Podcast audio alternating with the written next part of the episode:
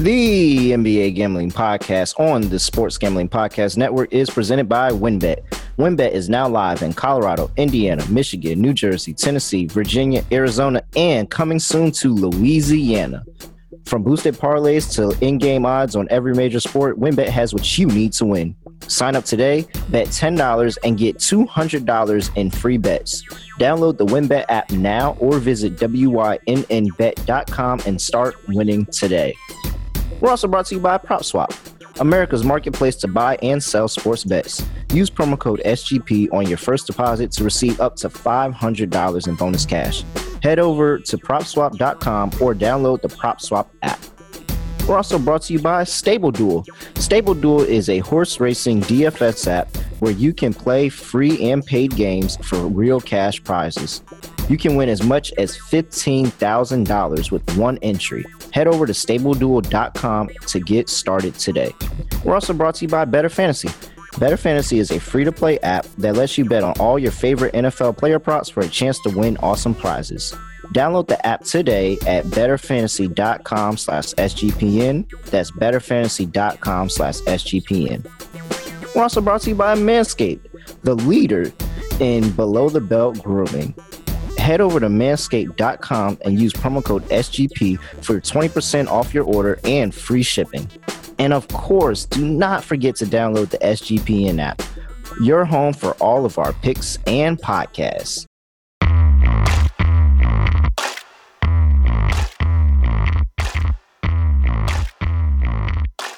Yes, sir.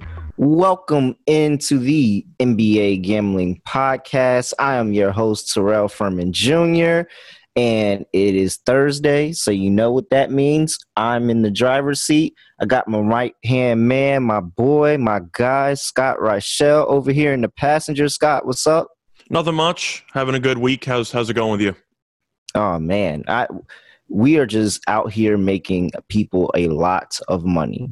A lot of money. We gave out last night, Ja Morant 40 plus, Devin Booker 40 plus, and we gave out LaMelo 3D last night.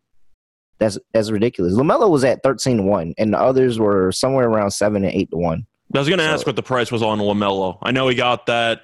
I don't know if he officially got that in the third quarter or the start of the fourth, but when you score 158, the point guard better get a triple double.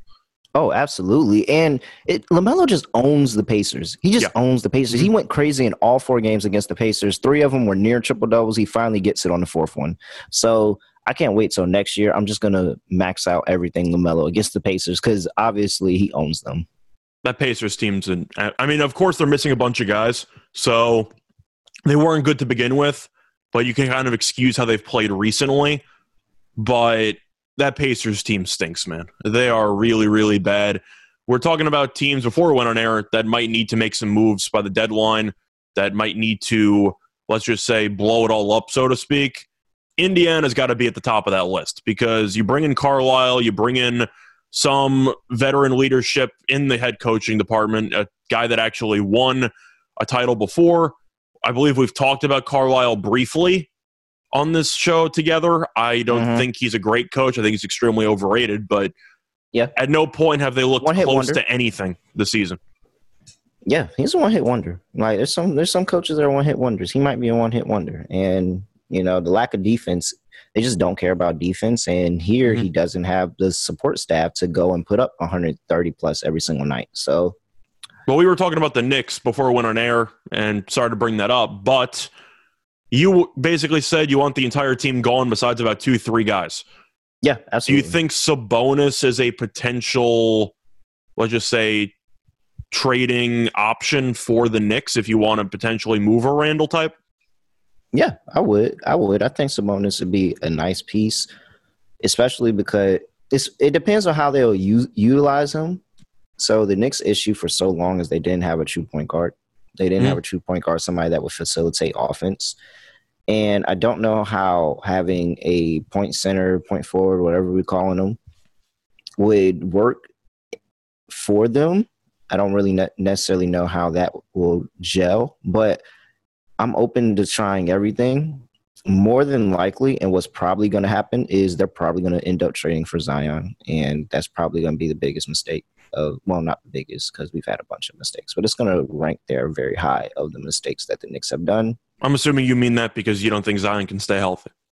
Uh, stay healthy. I don't think he can live up to the expectations that were put forth. It, it's a lot, and so we haven't even seen him this year. Mhm. I don't know what's going on with him, but we haven't seen him this year. Well, I, I so- said when we did some win totals with Munaf, I didn't think he would play this year, just because Yeah. I figured by the time he would be able to come back, New Orleans would be What's so far in the basement that they wouldn't even bother. And that kind of seems like that's what's point? happening right now.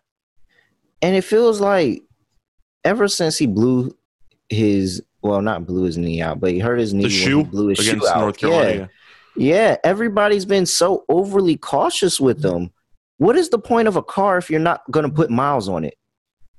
Why? What what's the purpose? Well, I think the point is is that he, of course, had the great year with New Orleans after they coddled him for the first year. Second year, he was great.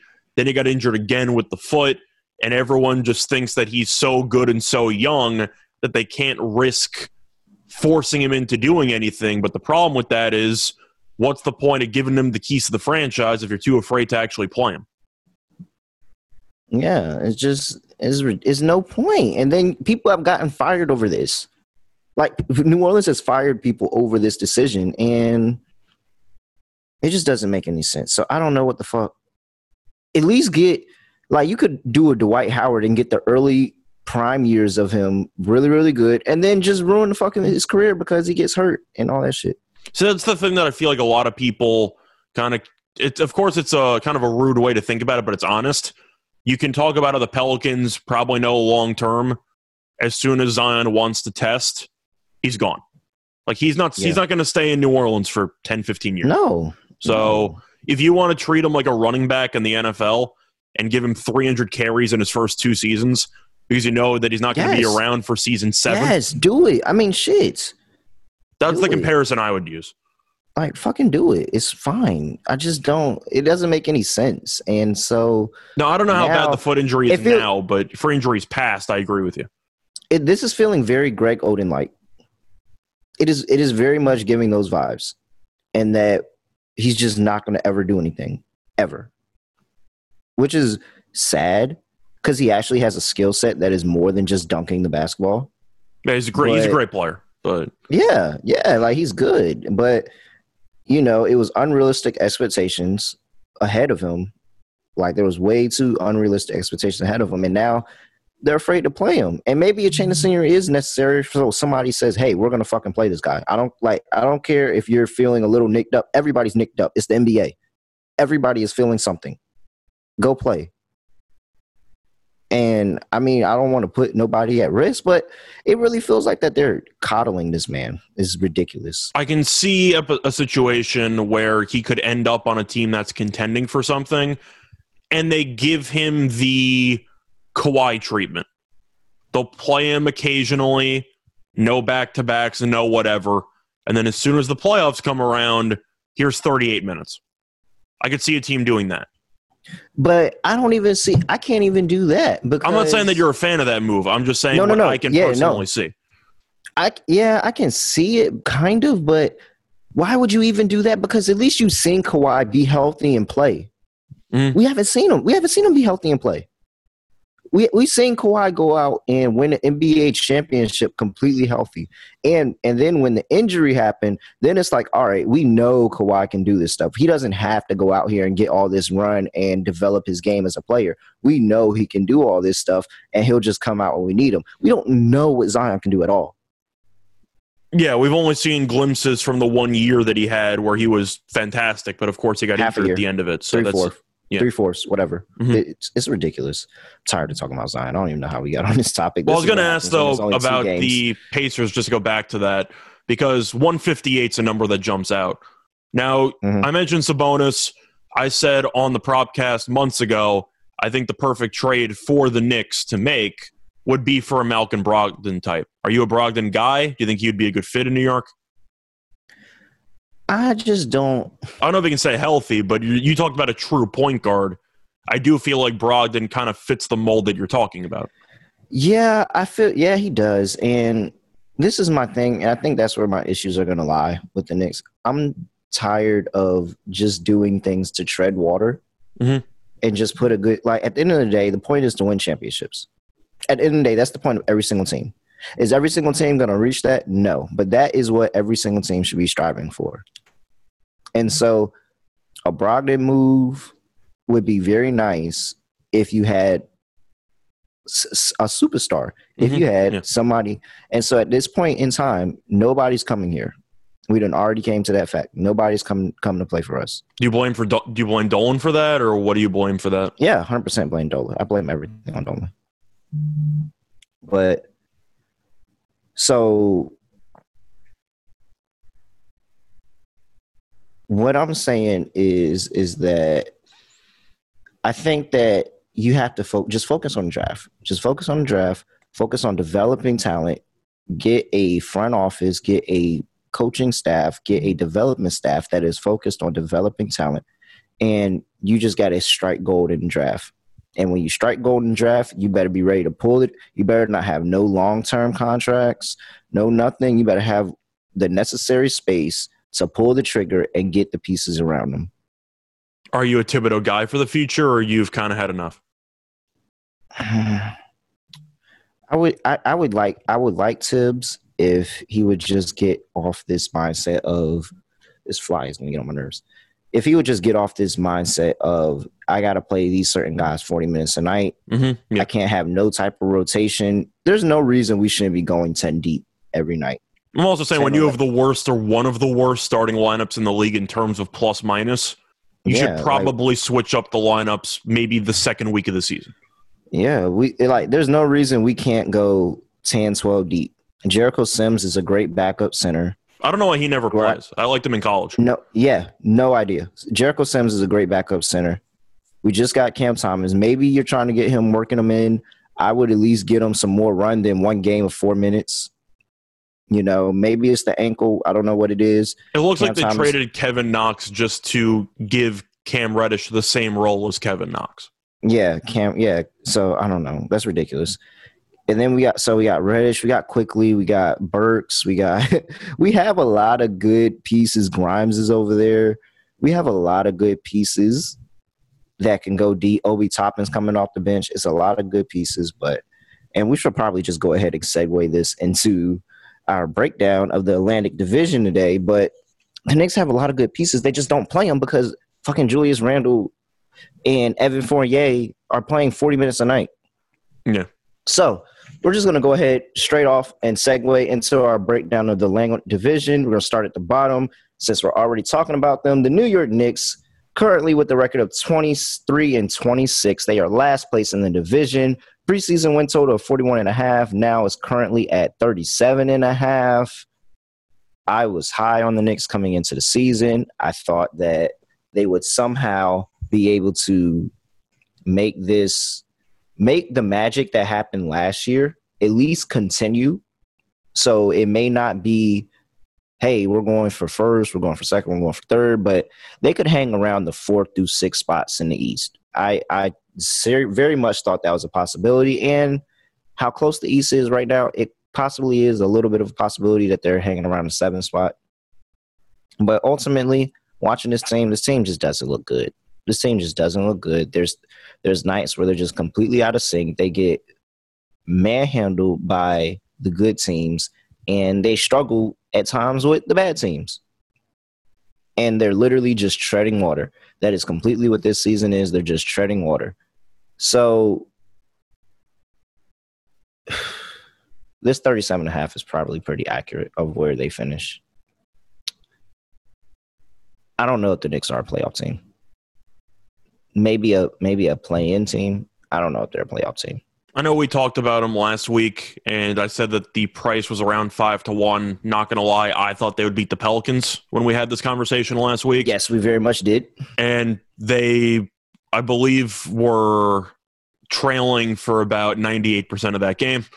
They lost by mm-hmm. double digits. So it was a complete no show against a terrible road team.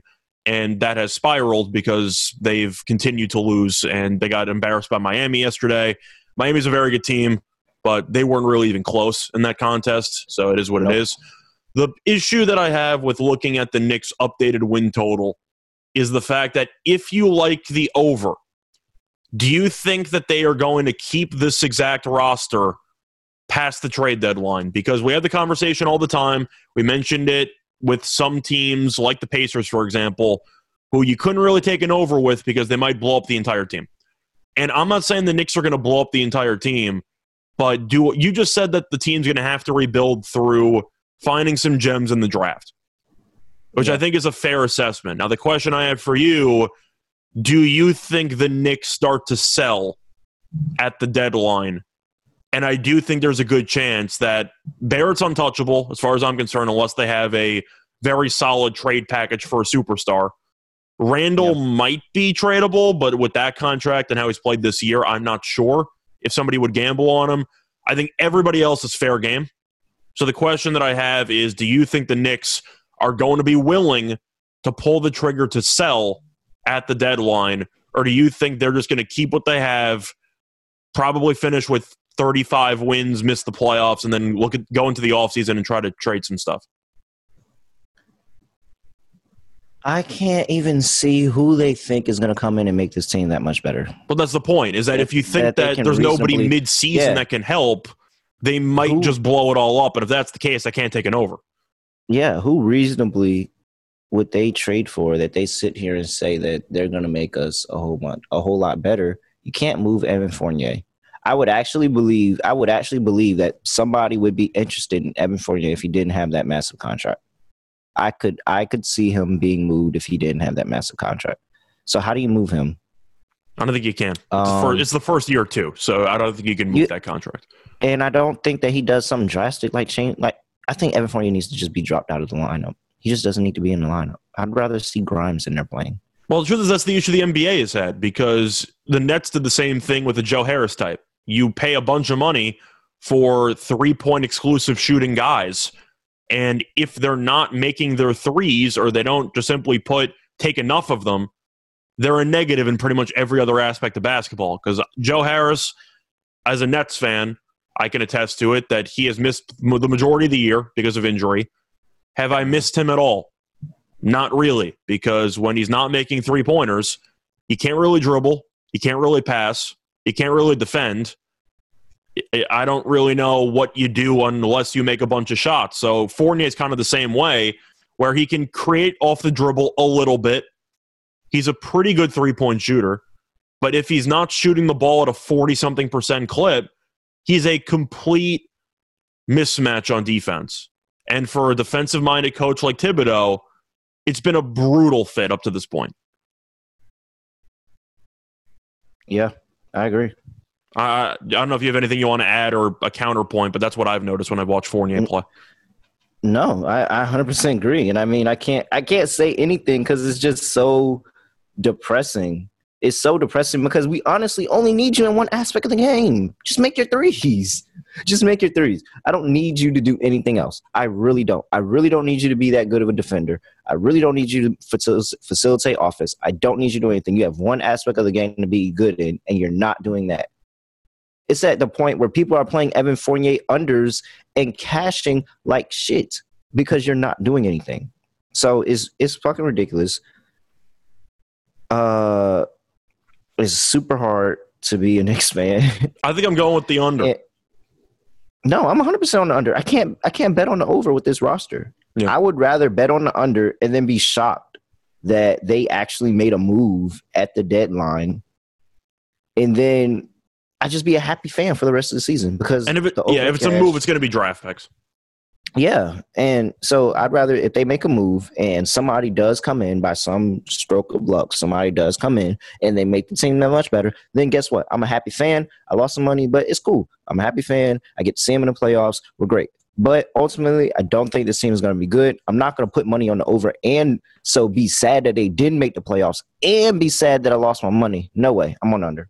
I think that the way I'm looking at it, at some point, I know Thibodeau is more of a veteran coach where he likes to play the older guys as opposed to the younger guys because he trusts them more because of experience.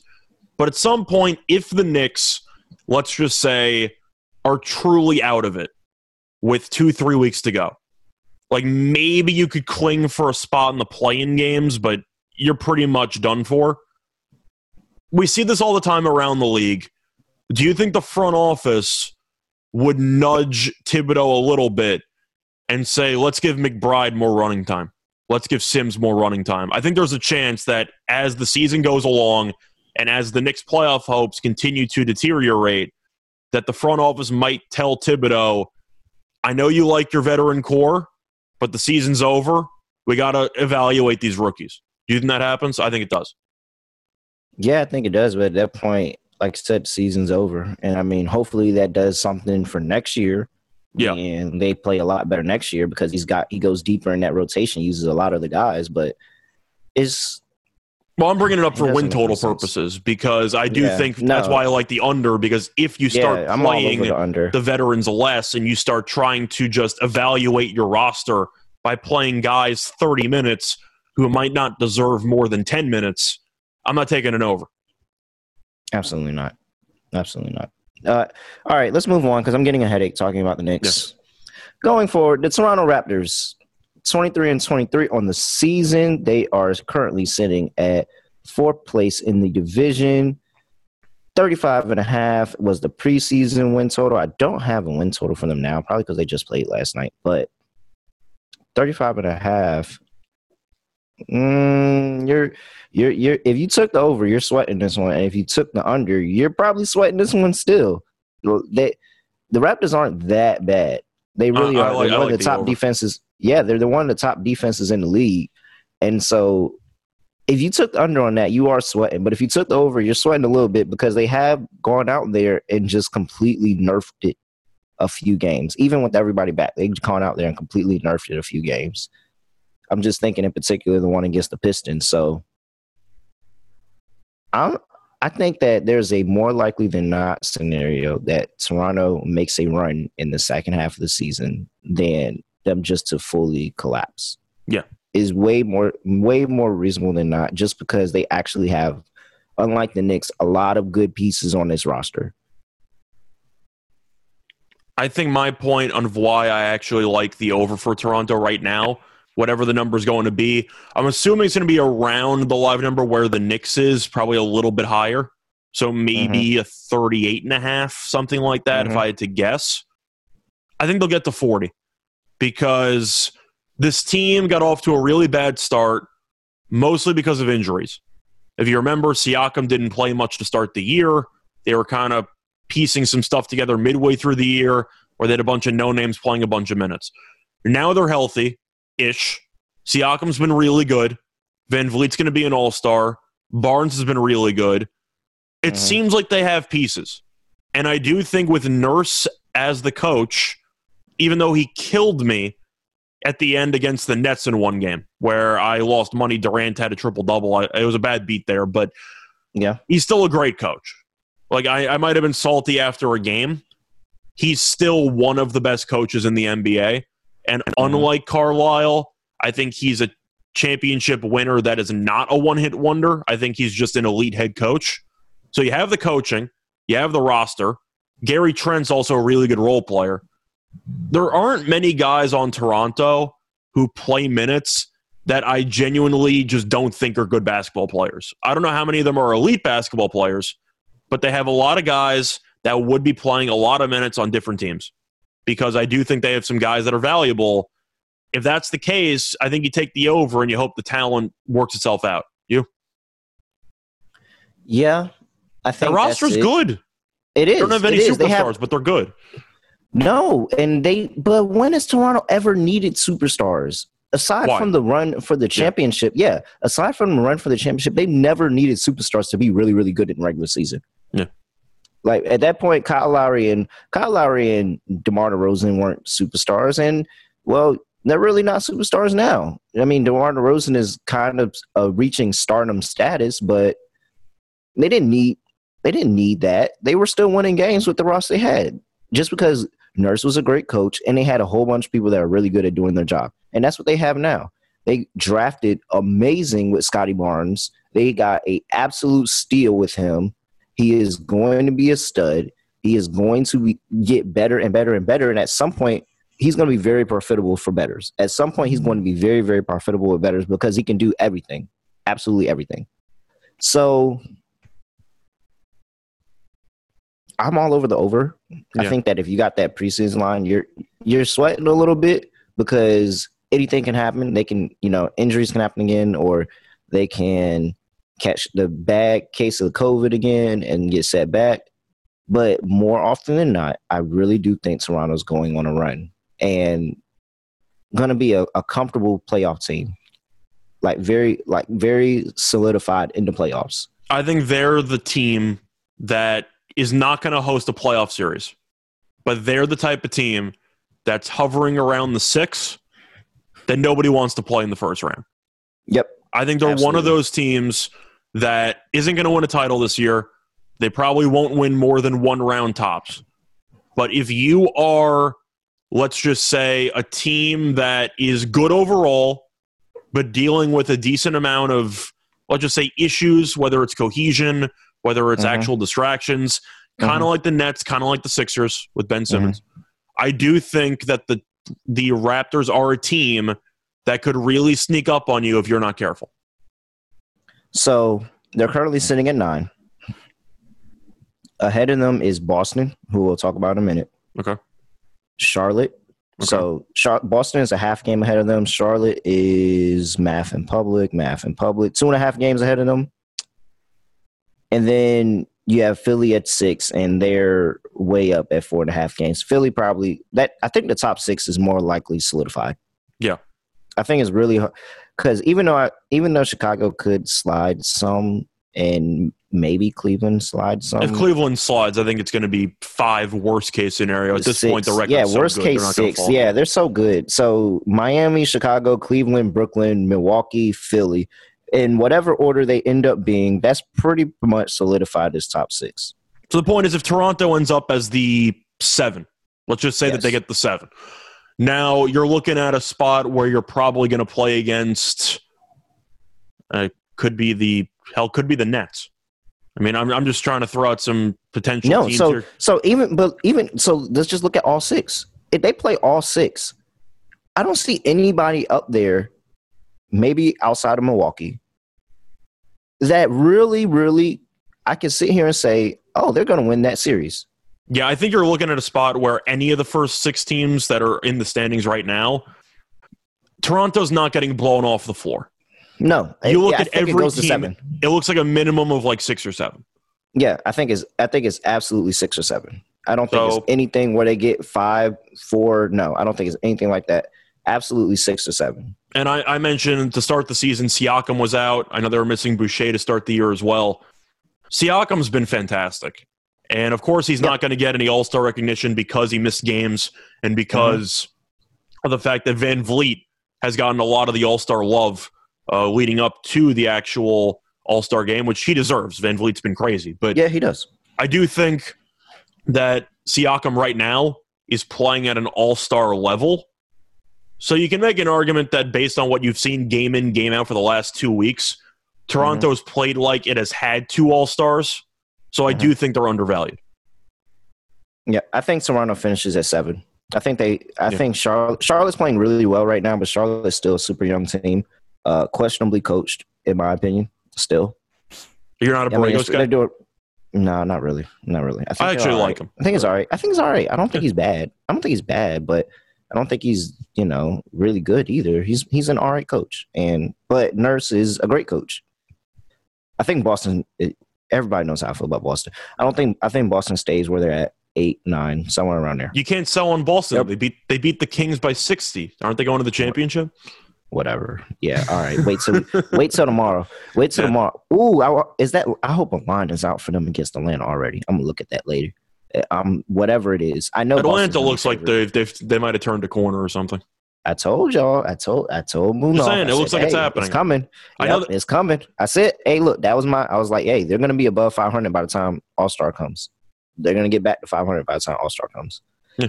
Uh, and then that's gonna be another issue that you know Atlanta is probably gonna jump into that playoff conversation as well. But I think Toronto is pretty much. I think I'll solidify them as making seven. I think Charlotte kind of folds a little bit after the All Star break and falls a little bit, not much, maybe to the eight. But I think Toronto solidified at seven, and then they just got to win one and, and stay there. Mm-hmm. Yeah. So, All right. Let's move on to the team that everybody knows that I despise with a passion, not just because they're from Boston, but because they're so unreliable. They're just unreliable as hell. So the Boston Celtics currently sitting at 25 and 24, eighth place in the Eastern Conference, third place in the division, preseason win total of 45 and a half. Now they're sitting at 43 and a half. How how do you sit here and confidently say that this Boston team is going to be above 500? How? It's a rhetorical question because I, I don't feel that way. I, I don't know. See, we talked about good coaches with a nurse or great coaches and why you can have faith in some guys to piece things together, even if the maybe the players aren't playing as well as they could be. You'll switch around rotations. You'll design some good plays. You'll have some good strategies. You'll be prepared for some mm-hmm. of these games. On the contrast, you have the Boston Celtics, who brought in a brand new coach, yes. who I don't Which think I is think any was good. a great hire. I think I thought it was a great hire. I know that he coached a, a, a, U.S. team in FIBA to like seventh place, and apparently the players liked him a lot. That's all I knew him for. He was an assistant coach on the Nets. I can't say I really knew much about him while he was on the Nets mm-hmm. bench, but you're looking at the amount of blown leads by the Celtics in the second half of games and you look at the actual fourth quarter numbers for this team, both on offense and defense, they are one of the worst fourth quarter teams I've seen in a long time. And I don't mean like the really bad teams. Like, of course, you can talk about the Thunder from last year that were tanking and all these teams, the Bobcats, and they were the worst team of all time.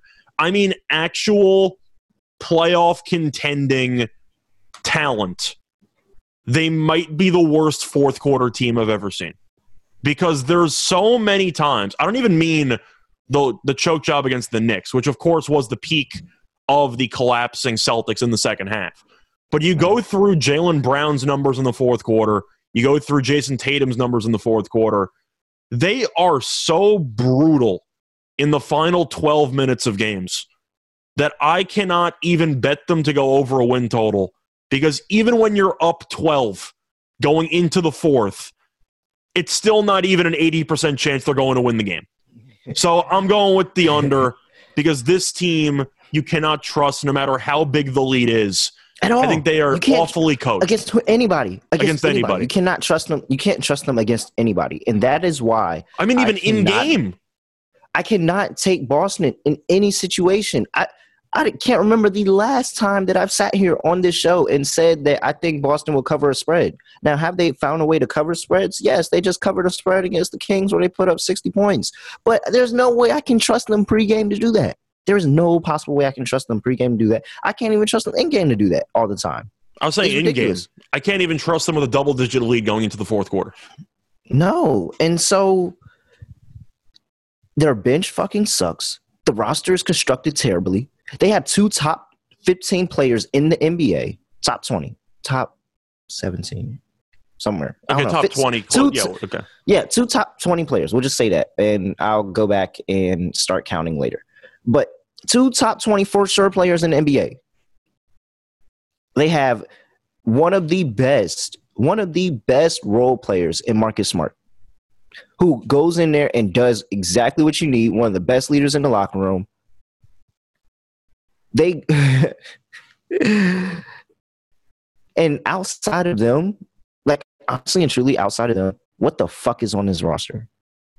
Everybody is just pos I'm almost positive that majority of this roster, if they were on any other team, they would probably be assigned to the G League. Enes probably. Freedom. They're they are it's fucking ridiculous. That's what I'm saying. I, still, I, I, don't know why is that guy still in the league. They I knew that it was some clown shit, and that's why I don't even get on the coach because it's obviously some clown shit. Clown shit. And Brad Stevens, I don't know how he gets promoted to being the GM, but he obviously still has the stench on his organization. Because why the fuck do you go and trade for a guy that you could have signed years ago if you felt like he was the piece that this organization needed? That's ridiculous. That is ridiculous. There's no reason Al Horford should be back on this team. You already said that this this project doesn't work. Al Horford doesn't work with this team. We don't want to pay him. He's not good enough. Blah blah blah.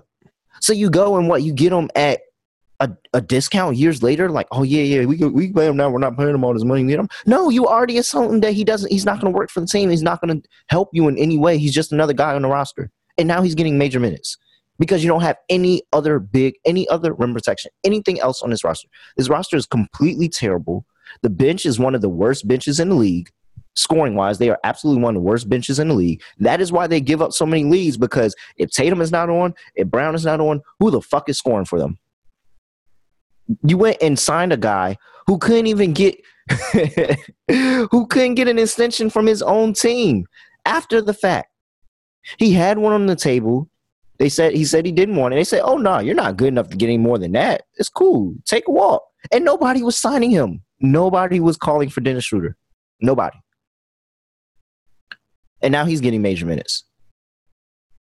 It's ridiculous. You're literally wasting two of the best players in the NBA on this shitty ass roster.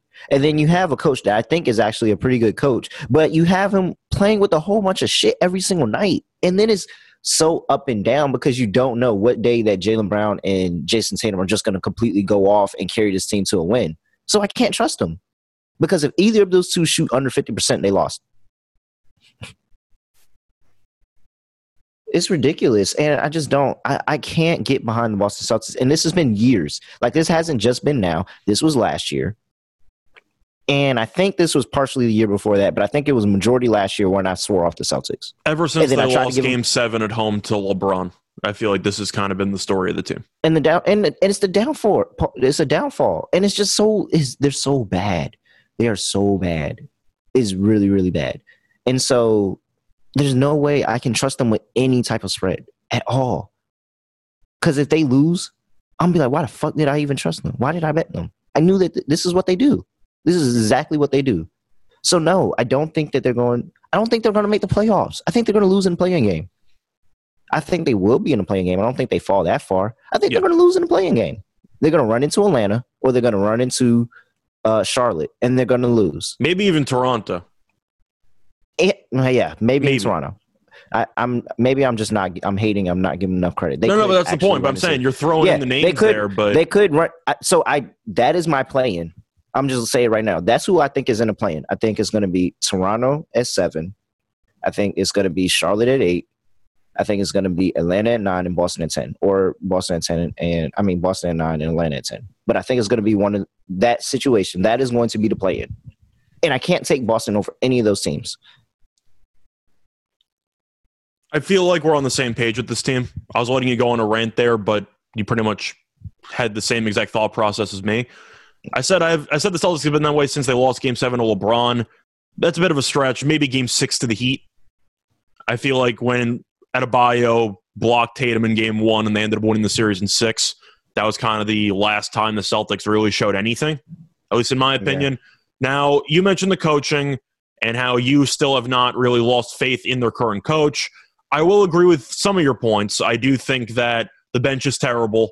Besides Tatum, besides Brown, I really like Robert Williams. I feel like he's the only other player on the team I actually like. I think Williams is really good. Can't stay healthy, but he's really good.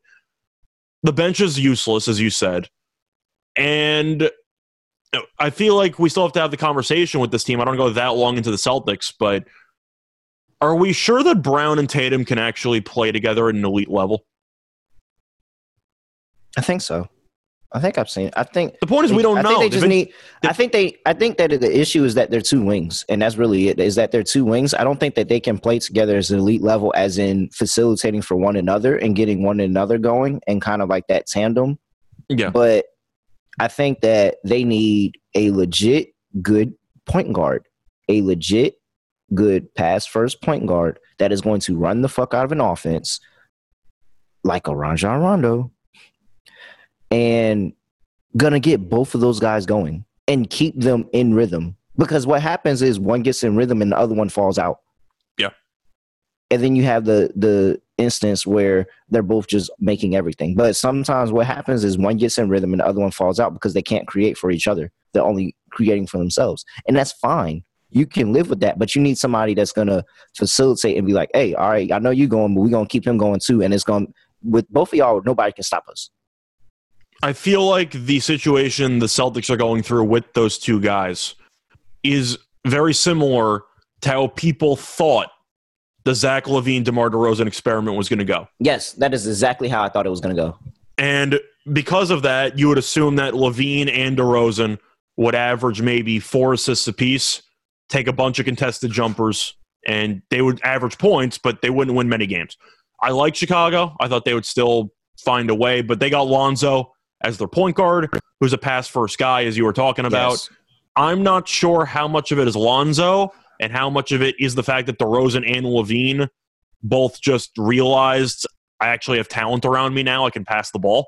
I feel like it was kind of a mix of both, some of the mindset, but having a pass first point guard definitely does help, especially Yeah. since Alonzo has been so solid in catch and shoot threes. So he has able to been he has a, been able to play off ball.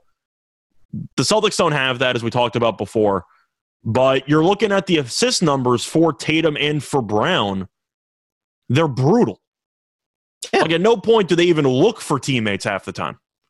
No, because that's not that's not in their game. It's That's not. what I'm saying. So I, their I, game. I, so I will so give props to LaVine and DeRozan for pivoting a little bit. yes, to at least yes, try mentally- They can do. Yeah, to get your teammates involved. But the thing is, they both have guard mentalities. That's Yeah. also it. Mhm. They both have guard mentalities, and that's just not. Those who are did not gr- grow up being guards. At the end of the day, they didn't grow up being guards. They were, hey, I'm gonna go out there and I'm gonna get fucking buckets. Yeah, my And job so- to drop 25. Yeah, and so with this roster, and you bring in a Dennis Schroeder, and it's like, who, who need? You don't need any more scoring because at any given night, both of these guys can give you 30, 40 points. Any given night, both of them can give you 30, 40 points. Well, this sums up Schroeder's career. He's a really, really good sixth man. But if he's starting for your team, you're probably not that good. No, at all. And so He'd be a Marcus hell of a sixth man on this team. Marcus though, if they had Smart is a- Marcus Smart is a very solid player. I really do like Marcus Smart, but Marcus Smart is not the facilitator that they need. I'm Marcus shocked Smart he's still is there. that- Marcus Smart is over here pissed off that them two aren't even passing the ball. And it's like that's how I know he's not the facilitator they need because he's pissed off that they're not passing the ball. They don't need to pass the ball. They're so fucking good. They don't need to pass the ball. You need to be the one facilitating the offense and getting it going. You should 100% expect by the time the ball gets in their hands that is going is going up to the basket.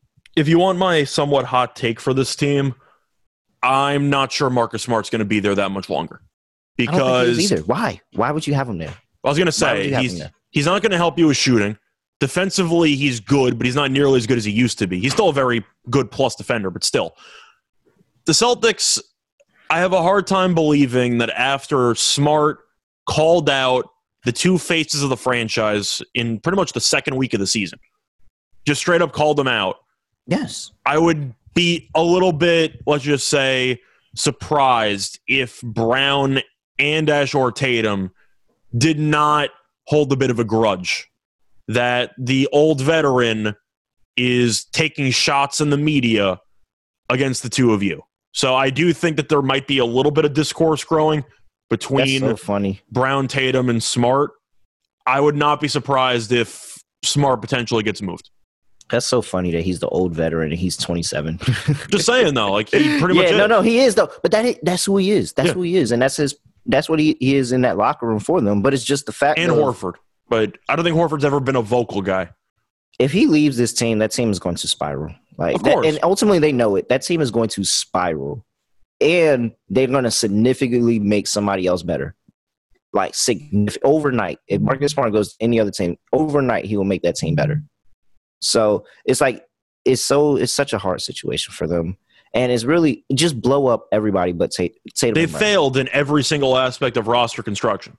everything, everything, everything, every single aspect. They they did not do anything with, and so yes, Williams is cool. So I guess you can keep Williams, but just blow it all up, and you better hope that you evaluate some damn talent in the draft How weird is it? because now you're not, or just tank and go and have a top draft pick again.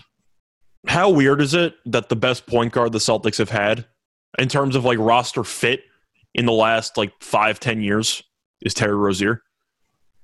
yeah, Isn't, isn't that something? rid- yeah, and, and got rid of him. Because Kyrie didn't really work out, but you can you can talk about all the point guards they've had. Rozier was actually one of those guys who seemed like a perfect complement to Brown and Tatum because he could get buckets, but he could also pass the ball a little bit. And yeah, and he wasn't even the best fit. And that, so that's the no, thing. and he was like, best that they here- had. That's what I'm saying. Yeah, and we're and that's the thing. We're sitting here. The best that they had was Terry Rozier. How the fuck does that sound? How does that sound? They have been. it's just been terrible, and they've been leaning. They've been just leaning on getting really, really good play from young guys at the time, and they're not realizing that the rest of this roster is slowly, slowly, slowly, slowly, slowly going to complete shit to where it is right now. And that's also a point in the fourth quarter. The last point I'm going to make is that I talked about how awful Brown and Tatum's numbers are in the fourth and how bad the overall team is in the fourth. It's because if you look at the plays or plays with quotes around them that they run, it's Tatum get the ball, get me a bucket. They don't do Yeah. anything. They just isolate at the top of the key and they'll Yep. take turns on who's going to ISO and take a contested fadeaway jumper. That's the entire fourth quarter offense of this team. Glory. All right, I'm done talking about Boston getting a Yeah. headache. I'm sure Celtics right. fans agree with everything we're saying if they're honest with themselves. I'm sure the rest of the league doesn't care about Boston's struggles, but I personally think they might be the most frustrating team in the league because of the two talented guys that they have. Absolutely. So just- I got I, I got to rant about them every time because that team should be so much better than they actually are. Yes, they should very they very much should be. There's and the pressure that is on them to is really stunning their growth. I think is really stunning their growth that the fact that they have to do everything and you're trying to force them into situations that just isn't for them. They will go, they will get a fucking rebound and they will go score the basketball. Well, it's a separate issue with the media and how people treat NBA players because on one hand, there's a player empowerment movement where the players can kind of force trades, they can go to teams that they want. And yet, when the Celtics are struggling, the first two people that are blamed are Brown and Tatum instead of the Yeah. entire front office, the actual head coaching, the roster stinks. I'm not blaming Brown and Tatum for what's happened for this team. I'm just acknowledging their fourth quarter numbers. But people can roast Brown and roast Tatum and talk about how they can't play with each other. I'm not sure that I'm not sure if they can. That's I feel like my one pushback. But people think that this season is a full indictment of the two of them together. I think it's just an indictment of the front office for being incompetent. That's my main takeaway. Yeah, they are. They absolutely are. You fired you fired Brad Stevens on his day off and gave him a promotion. it's ridiculous. All right. Moving on. Let's talk about team that's actually playing basketball tonight. Philadelphia 76ers, 28 and 19, second in the Atlantic Division. Are we also going to talk about their game tonight, or are we just doing the breakdown and then we'll go into the game later? Yeah, we'll talk about the game later. Okay, cool. Yeah. Uh, where I'm at? Sixth in the Eastern Conference. Preseason win total 50 and a half. Currently sitting at 48 and a half. Wow. So Philly is shooting themselves in the foot, and it's honestly and truly because Daryl Morey wants the sun, the moons, the stars, all the gods, Greek, Roman mythology, whatever other religion you believe in, he wants those gods too. He wants everything for Ben Simmons. And I don't think eh, I'm just trying to figure out at what point. First of all, everybody else in that front office ain't shit for not for not informing this man. He's not getting all that shit for Ben Simmons. But at what point is he going to come to the realization that he's not getting all that shit for Ben Simmons? It's not going to be mid-season. I'll tell you that much. I think you'd agree with that. I would be It's very shocked if they traded him midway through the season. It's so like they are ruining an MVP season. Pretty much. they are ruining a Joel Embiid MVP season. The second that they make a trade for anybody with a beating pulse that can play basketball in the NBA for Ben Simmons, I will hop on the 76ers to win the title. The instant. Because I think they will get something of value for him. It may not be what the fuck he's asking for, but they will get something of value that will contribute to a championship team, and this team can can build a championship roster. Do you want to play the And then- hypothetical game?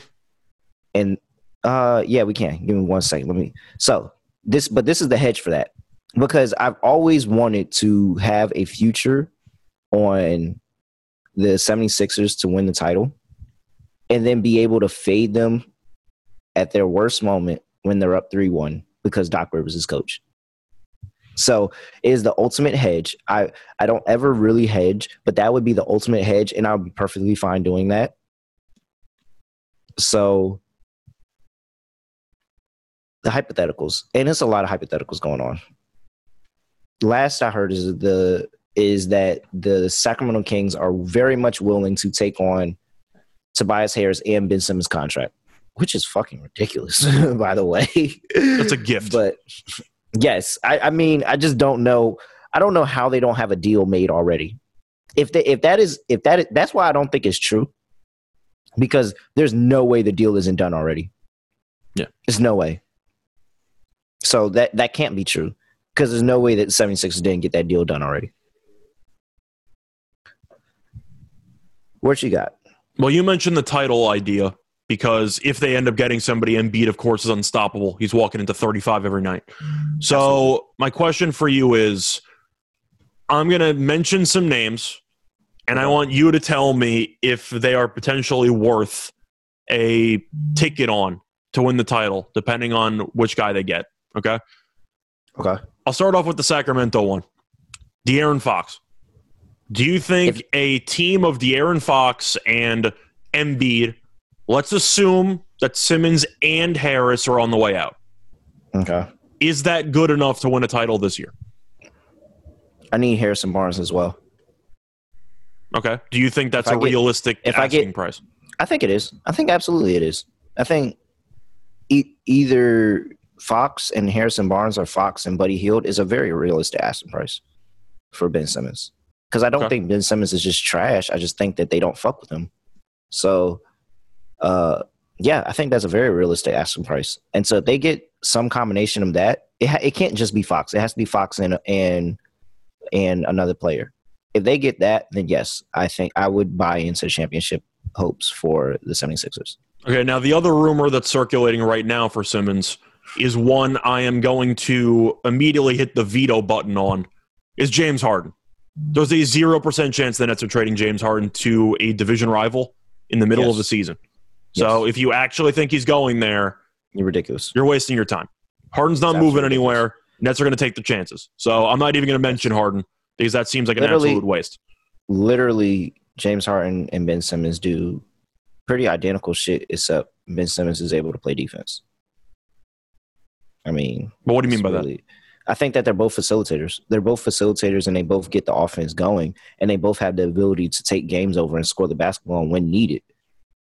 They just and James Harden just doesn't know when the fuck he's needed to do that. So that's what makes the kind of the issue for the Brooklyn Nets happen. Not to get, uh, not to get too into the Brooklyn take right now, but Yeah, we'll, is save the that for a bit, but Yeah, I, but- I, I don't see a trade Yeah. happening there, especially I, between no, two this rivals. is ridiculous. No, I, it wouldn't make any sense. Those rumors they're, are They're stupid. not that committed. They're not that committed to defense to trade James Harden for somebody that can play defense. No. Now I'm going to ask you a couple other ones though, because you could make an argument that two players on the same team have been rumored in different trade talks for the same guy. I'm talking about McCollum and I'm talking about Lillard. Yeah. Do you think Yeah. either of those are realistic? I think that. Because Lillard's probably out for the year, Yeah. so I don't know if he's actually even worth getting at this point. Yeah, I don't know what he's. McCollum's I don't know back. What he's on. So you can back. mention him. I think if anybody has long term that they probably feel like they would stick with long term, it's CJ, and just because CJ is so chill, and you know CJ will just ride that shit for as long as it goes, as long as you're paying him, he's straight. But Dame is really getting tired of this shit. Mhm. If Dame was healthy and playing, and there somehow was a trade for Dame, then yes, I would buy championship hopes. I don't know. I don't buy into the legitimacy of Portland trading either one. I think Portland is just stubborn, honestly. And they think that they can turn the roster around themselves, and they don't realize that they can't. That team's so I don't think, I don't think that. Yeah, they're absolutely dog shit. I don't think that either one is realistic. However, if either one was on the team, then yes, championship. Okay. And uh, this one I think is a downgrade, but you might also have a couple of draft picks thrown in there.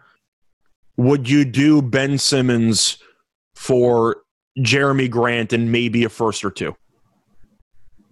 Yeah. Yeah, I would. Do you think that's a Uh, team that's good think I to would- really compete? I would I would aim I would get Bey in that. Okay. I would try to get Saddiq Bey and Jerami Grant. If I get if I got Jerami Grant and Saddiq Bey, it just said fuck all the horde of picks. Because if you get Jerami Grant, it's gonna be a horde of picks. Yeah. I would I would say fuck the horde of picks and I'd take Jerami Grant and Saddiq Bey, and I think that is a championship level roster. Okay. It's Uh, not. it's I- not I- much. And the thing is, and that's how high regard I have for Philly. Like that's really the high regard I have for Philly, and not really more of these players. It's the fact of I think Philly is a couple of pieces away, a pe- a piece or two away from being a very very dominant team that can score the basketball whenever and defend. But however, they literally have a whole roster spot just sitting there because they don't want to trade a player who doesn't want to be there after you allowed after you allowed it to get out that you were tired of this guy and you were disappointed and you hurt, effectively hurt his feelings and so you're trying you're now you're trying to save uh, the relationship with somebody who is doesn't want to be there when you lost when you lost the the um when you lo- lose the player like that's it when you lose the locker room, that is it. That is it. You lost the player. Just say fuck it, cut your losses. He doesn't want to play there at all. Yeah. Now, I guess the one I'd say defense I would have for Morey is that you know if somebody really, really wants Simmons, they might give you the Godfather offer where you, you really just can't refuse it. You might find something if a team's desperate enough. But I do agree at some point, nobody's going to give it to him. So he's going to have to settle for something he might not want. That's the reality of the situation. But that's kind of mm-hmm. why he is holding out, is because I'm sure he knows deep down that Simmons' value is, what do you think, half of what it once was? Yeah. So he might be hoping that if a team gets desperate enough, then maybe he can get 75%. One team might overreach. He's trying to be like Sam Presti, and it's not happening. Well, truth is, he's turning into Danny Ainge because he's kind of like waving some stuff in front of teams, and then he never pulls the trigger. That's the vibe I'm getting. It reminds me of Danny Ainge with all the draft picks he had at Boston. It's fucking dumb as fuck. And if I was Joe Embiid, I'd tell him, yo, trade this guy and get me something. Get me something. Fucking Danny Green starting in this lineup is not going to help win championship. I think that's why I am still torn on what I think about this team because I know Denver's got a bunch of injuries right now to Murray and to Porter, et cetera. Mhm. But I'm looking at Philly and I'm looking at Denver, and I basically see the same thing. I see an MVP candidate center who walks into insane stat lines every night and a bunch of other role players who aren't very good. And I do think that Philly has Maxey, who I like. Thybulle's very good defensively. He has no offensive talent at all, but he's still a very good on ball defender. Oh, absolutely. And you're looking at the actual roster. I think Seth Curry's good, bit banged up, but he's still a solid player. And I really wonder, unless you trade Simmons, you look at the current roster, even if they would get best case scenario, a De'Aaron Fox. They get a Fox. They throw him with Embiid, with or without Tobias Harris being there. Do hmm. I think that the bench and the head coach, which I am not a fan of Doc Rivers at all. I hmm. think he's one of, if not the most overrated coach in the history of the sport. Do I think they're good enough to piece it together to beat Milwaukee, Brooklyn, and maybe Miami? No. So I think they might be a year away.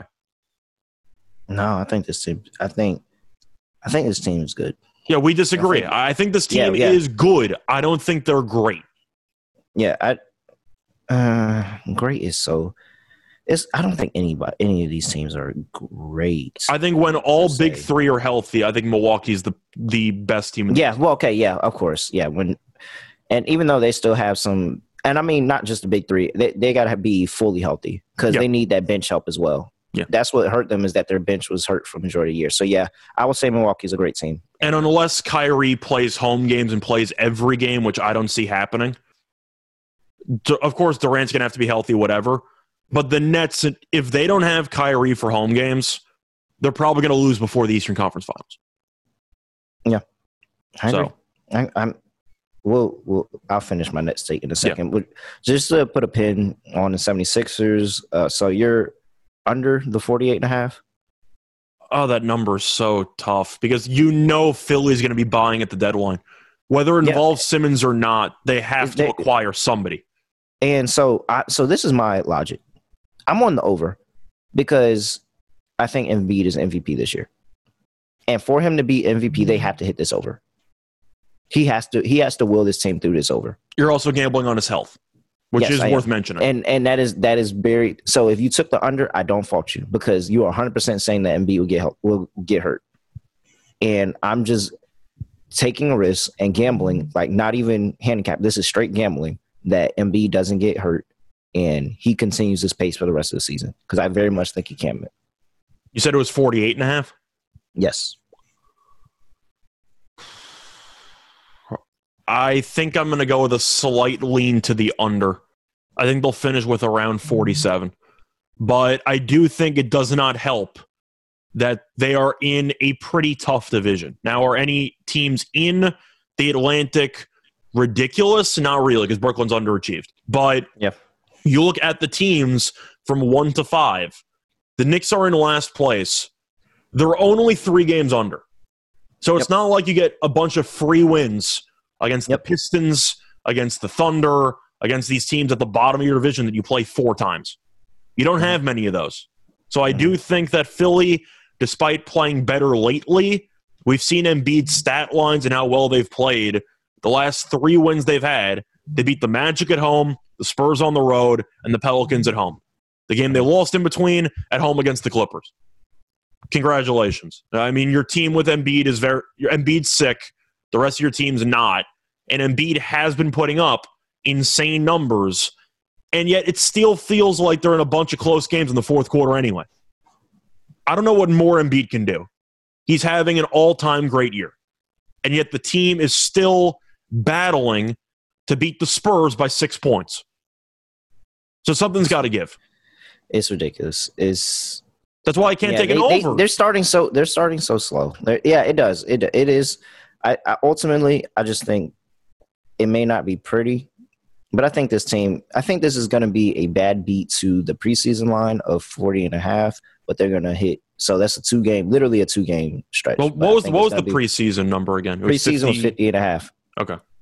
Yeah. So I think it's going to. There's a two game two game slot that you can fit in there. I think it falls in those two games. I got Because 47 because I do think with the amount of workload that Embiid has been going through, I'm not rooting for an injury, but it Mhm. would not surprise me if he might have to miss a couple. No, it wouldn't at all. It wouldn't at all, and that would that would hurt. But the only way he beats Jo- Jokic out for the MVP is if they're a higher seed in the East than he, they than the Nuggets are in the West. Truth is, I think he might just get it anyway because of the fact that there is a lot of European bias. Yeah. Or anti European bias, I should say, because Giannis won a couple, Jokic won one. I would vote for Jokic if I had a vote because his numbers are some of the stupidest numbers I've ever seen. Embiid's been unbelievable for the last month. Jokic is having a better season than his MVP year. If Yeah. you look at the actual efficiency numbers and all everything in terms of just the metrics, Jokic is having like a top three season of all time, like for centers. It's it's actually insane how he's gotten even better from his MVP year, which was already an all time great year. So I would vote for Jokic. But if you ask me right now who I think would get the nod if it was between Embiid and Jokic, I think it would be Embiid. I would disagree with it, but I do think Mhm. they would give it to Embiid because he hasn't won one before. Yeah, I, I think, and I think subconsciously that's probably a little bit of where I'm at because he hasn't won one, and it's just he's just so dominant.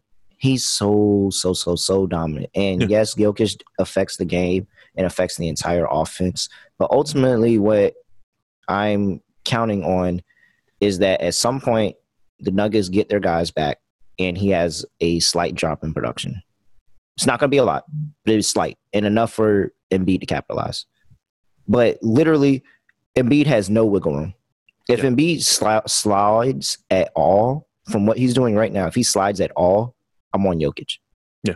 But if he continues what he's doing right now for the rest of the season, which I don't think is impossible because he's so dominant and unstoppable, and he stays healthy and continues that out for the rest of the season, yeah, I'm with him. I'm with Embiid. And based on odds, you have Giannis in there with similar odds, just based on voter fatigue alone. He's Yeah. not going to win a third one this year. I don't think he's going to win a third one, but he'll definitely be up there. Yeah. They'll, they'll they'll be like, "There's no way I can't." So as far as I'm there." concerned, despite what the odds say, I threw Curry out weeks ago because he I just forgot how to shoot.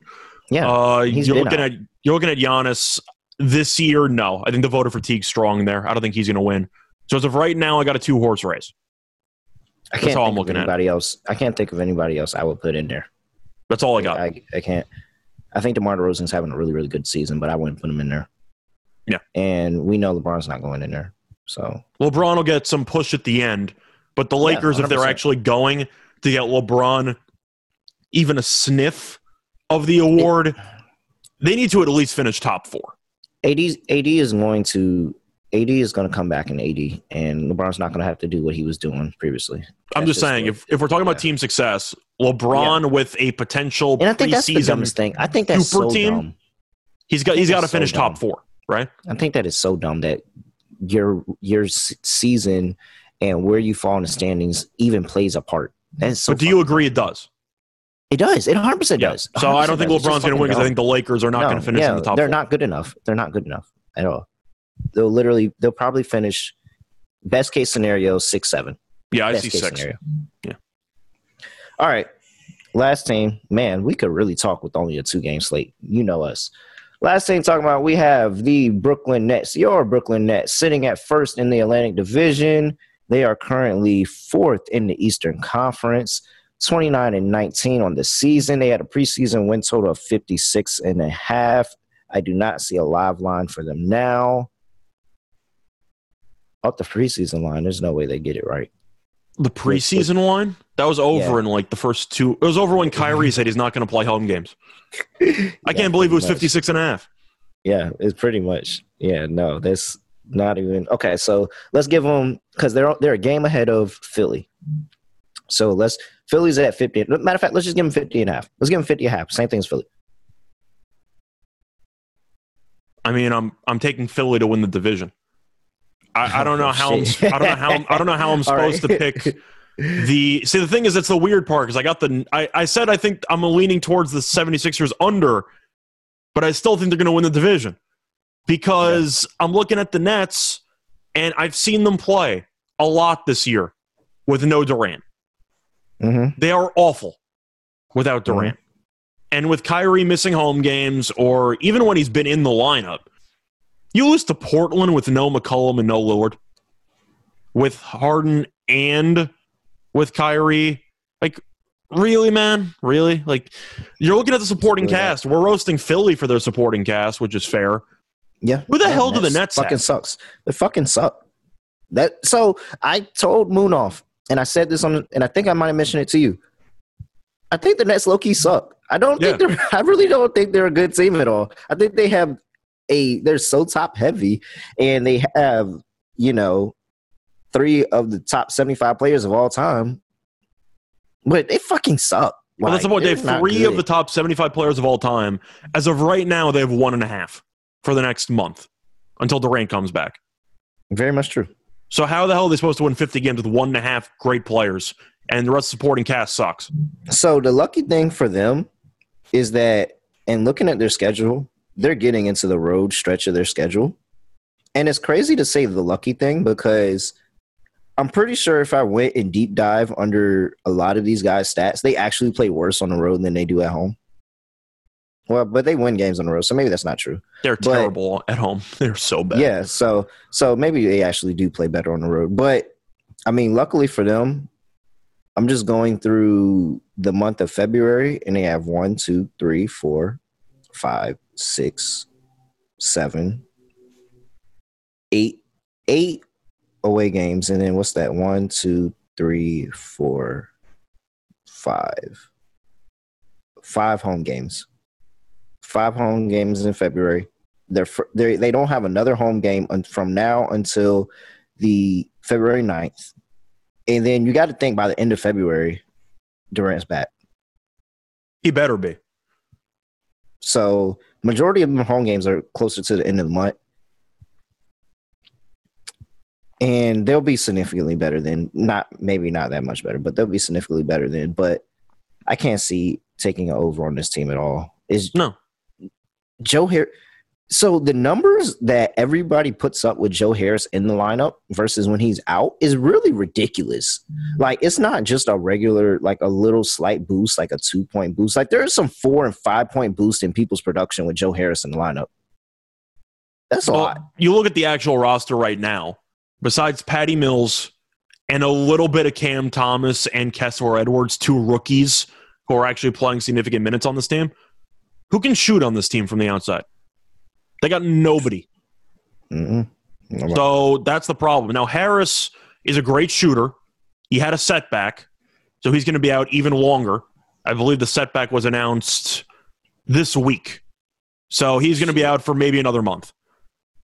On top of that, you mentioned the offensive boost. Defensively, I'm assuming they're all worse because he can't guard anybody. He's an abysmal yep. defensive player. Yes. So even though the offensive numbers go up by two plus points, whatever, I'm assuming defense goes down by about a point and a half. So but this I, was this was their problem. We knew that they were never going to be a good defensive team. No, but that's the point. Is that Harris has been a big reason why I roast Fournier for a similar thing, and I compared him to Joe Harris because if he's not making his shots, which we saw in the playoffs against the Milwaukee Bucks, he's yeah. useless. if he's not making three pointers, he has no role at all in the league. So Harris is a guy who can stretch the floor, comes off screens, nice three point shooter when he's on. But when he's not, he is a full negative. And the Nets need him, which tells you how desperate this team is. But the main reason why I like Philly to win the division is because the Nets want to be buyers at the deadline. The issue is who the hell do they have to sell? Mm-hmm. Nobody. Philly at least has some guys. They have yeah. people that that can draw some interest that you can yeah. package for a even for for Simmons. Let's just say a De'Aaron Fox, or even without Simmons, you can probably get a couple of decent players if you trade some role players. Who the hell do the thing. Nets have that are worth a damn? They have to do the same thing they did last year and hope for a buyout. That's what I'm saying. That's all you got. Yeah. And you look at who they have right now, the veterans that they got. Blake Griffin is cooked. He should retire. They already got rid of, of Millsap, who was also cooked. And you're going down the line. Aldridge is good at, say, a decent amount of the time. I think he's pretty good. But yeah, he's averaging 13. Yeah, he's fine. I didn't know that. He's averaging 13. That's yeah, good. but you're looking at Blake Griffin and you're looking at Millsap was not on the team anymore. They get killed on the inside in every game against any big man that's even mediocre. Every yeah, time Embiid walks in to play the Nets, he puts up 35. Every time Jok- every time Jokic walks in, he puts up huge numbers. Every time Giannis walks in, he's a walking 35. They cannot rebound. They cannot get any production on the inside. They're a jump they're a jump shooting team that doesn't really play good defense. So as a Nets fan, I'm very critical of my team. They are not very good. I just so, we I, everybody makes fun at the Lakers and what the Lakers did with their roster, but fuck, like nobody ever talks about the Nets and what the Nets have going. Well, the counter argument for the Nets though is that they couldn't have expected Kyrie to go AWOL. So that's the yeah. counter because if Kyrie was there, we would agree that they would probably instead of having the record they do now, they would probably have closer to 35 wins as opposed to what they have now of 29. Is that fair? Yeah. So if that's the case, I do think the Nets have a bit of an excuse where one of their best players went AWOL, kind of like Philly's excuse. The Lakers have had, have had everyone playing. They just suck. I think that's the difference. Is that a fair distinction? Mm, I mean, they've been bad. I can't, I can't because they've been bad when all three played. But they definitely had times where you know Bron was out, and then that stretch where AD was out. Okay, that's see- that's fair too. Okay, Yeah, so I'll give them I'll give them that much. But, but I think that's the excuse all the three, Nets have. I've seen all three of them play and they still look bad. So Yeah. I'm I'm not. So I You're think talking about the Lakers or the Nets? Lakers. Okay, because when the I've Nets all have all big three in, they think- have how many times have we really even good. seen that? How many times have we even seen that? I think one game, two. Uh, this season, not many.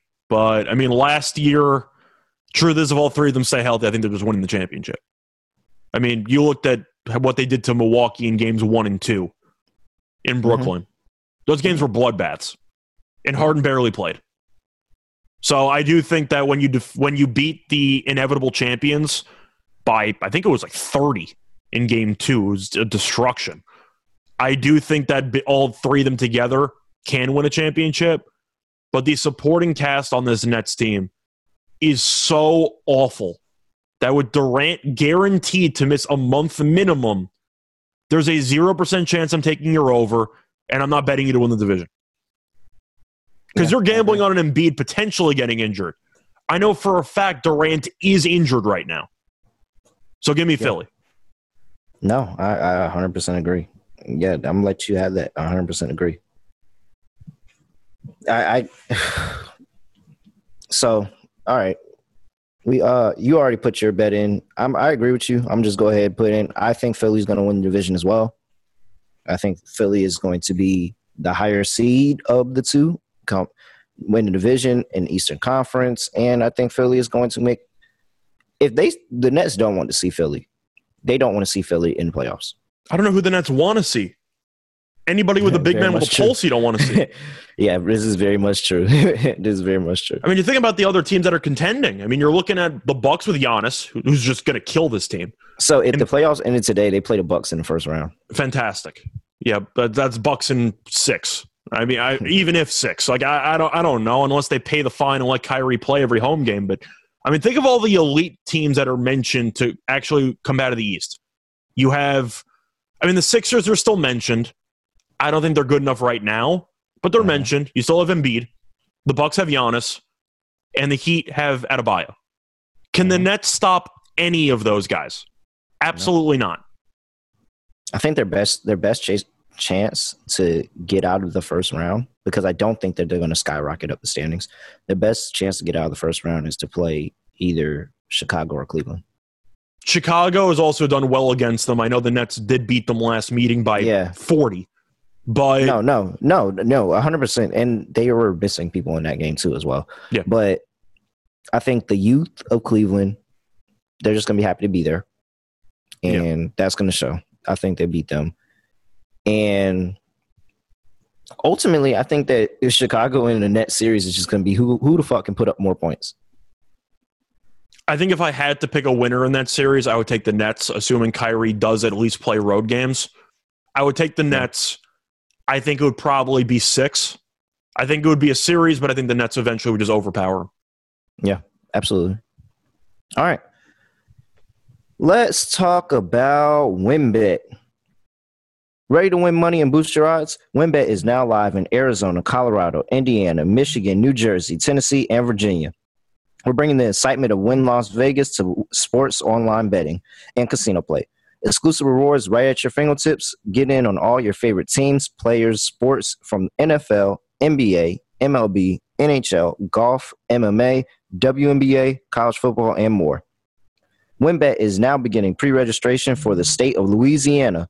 Place a $10 bet regardless of the outcome, and you will receive $250 in free bets when WynnBET goes live in Louisiana. All other new customers have a chance to get $200 in free bets with the same $10.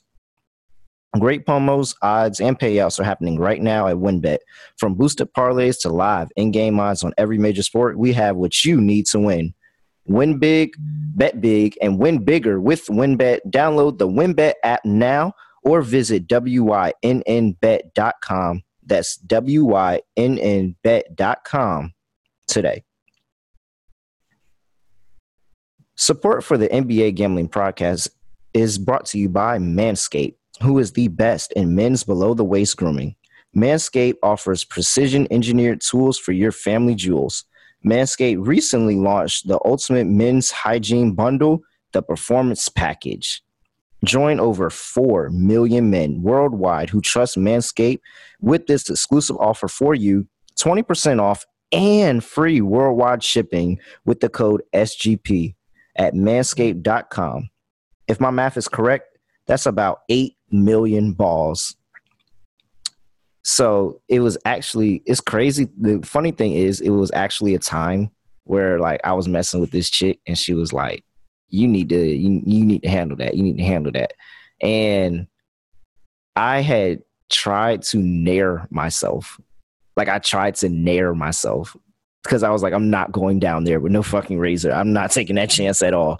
When I say my balls were on fucking fire for a month, like on fire for a month, had no idea what Nair was. I was in fucking high school. No idea what Nair really was. It was just like, hey, you don't have to shave when you use Nair. You just put it and you can rub, wipe it right off. No, on fucking fire for a month. Like heat, heated fire. That was the worst time of my life.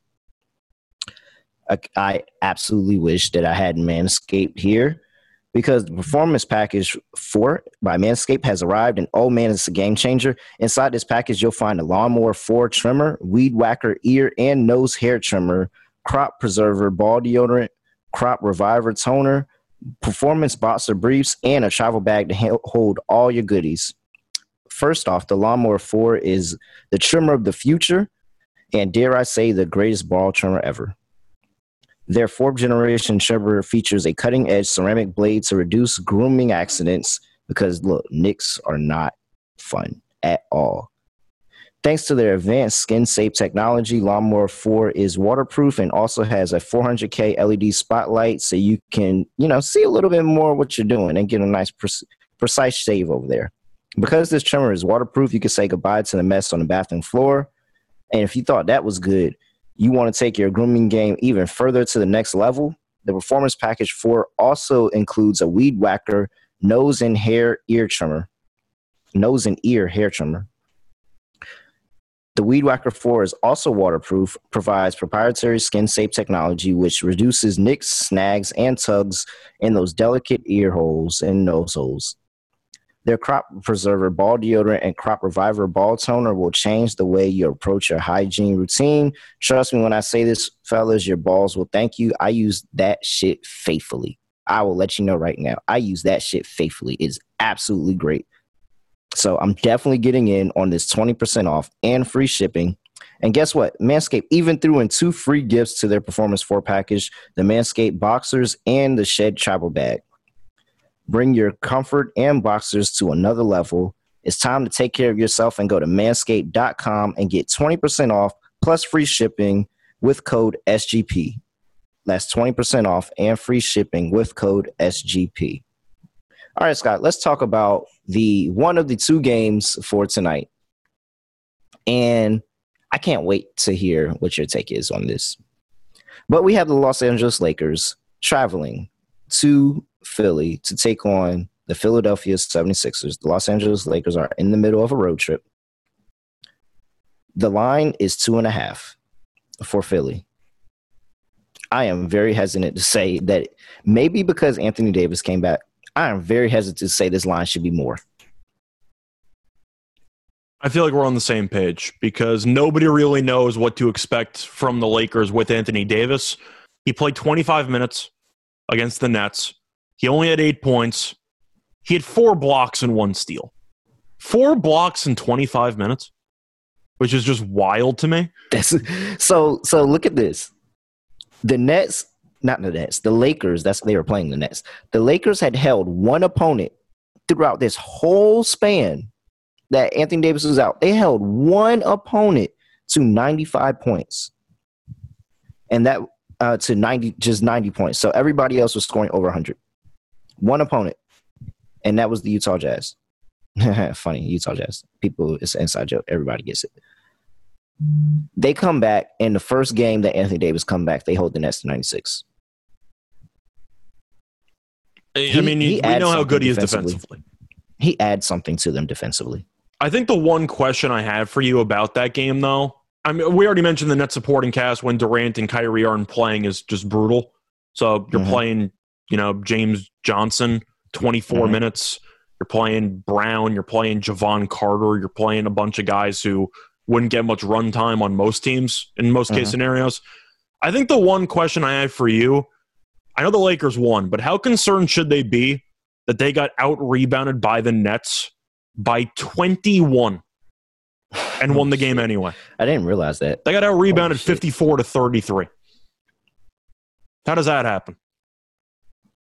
That's actually terrible. I had to bring it up. Really disgusting. that- yeah, that's- that's the Nets aren't a I good rebounding that. team. I didn't realize that. And The Nets are not I a good mean, rebounding team, so I had to bring that up. No, I didn't realize that at all. And maybe it's because they took Dwight Howard out of that rotation.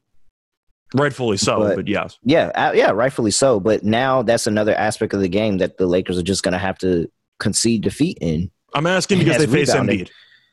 Oh, absolutely. So Oh, absolutely. That's why I'm Yeah, asking. No, so so, and we all know that Anthony Davis. It's funny. Anthony Davis is back in the lineup, and LeBron is still playing the five. Yeah. Anthony Davis is back in the lineup, and LeBron is still playing the five because Anthony Davis is such a crybaby and doesn't want to play the five because he grew up as a guard and he just had a growth spurt and he wants to continue his guard mentality. I have so many issues. Like Anthony Davis, Anthony Davis literally can be.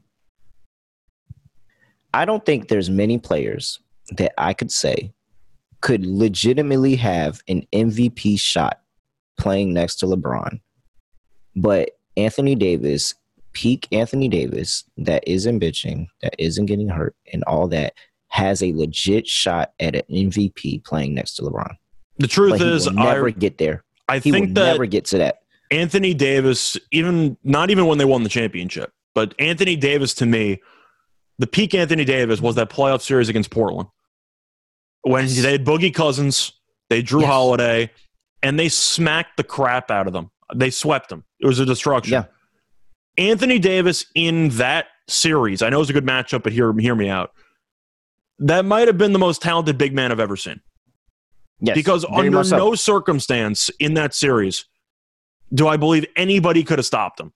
He was just walking in to about 40 and 15 every game. he looked like the guy he looked like the guy that everybody said he was going to be after college that was supposed to be what he was supposed to do the duration of his entire career And he, he was That very good in New right there. Orleans, but people Yes. realized when he was on the big stage in that series where they swept, he was just on a level And that was I really have not good. seen any other big man reach. Portland my was really lifetime. good too they were like third i think they were third in the east i mean in the West Portland at was three, yeah. time. New Orleans was yeah, six. they were three so that's why it makes me that's why it makes it so hard for me to fade the lakers in any situation in a championship run in a playoff series and sometimes even in a game because i know that if anthony davis plays to the level that anthony davis is capable of nobody will stop them. I don't care if he and lebron do it all themselves they will win that game. Because it's the talent between the two is phenomenal. And they can actually play together. Like legitimately feed off of one another. But i don't see anthony davis getting there. I don't see him getting back to that i don't see him getting back to that level for the rest of the season. And until he just gets out of the puny mindset he has because literally it's we talk about positionless basketball all the time.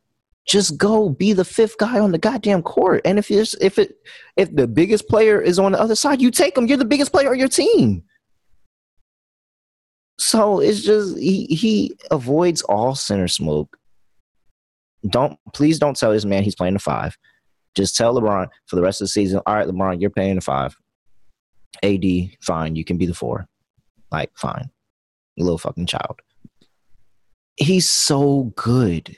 So good. I don't think i think he's too far. Like he hasn't played enough and so i don't expect him to get to that height. So that's why i'm on philly this game.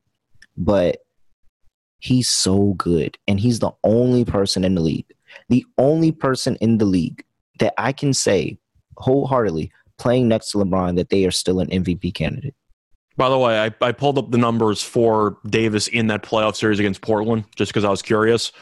Uh, he averaged 33 points per game, 11.8 rebounds per game, Fucking ridiculous. 2.8 blocks per game, 1.8 steals per game, shot 57.6% from the floor, 81.6% from the line. It was one of the most You're dominant playoff three series I've seen by a big man. Three in a steals and two blocks. Yeah. I mean, two, three blocks and two steals a game. I, I said it was the most dominant series I've seen in my lifetime by a big man. It might be a bit of a stretch because I had to remember the Jokic series against the Clippers when they came back from 3 1 down. Like Yeah. that was stupid. But I do think that AD definitely has a gear that if he can somehow recapture, I don't think he can.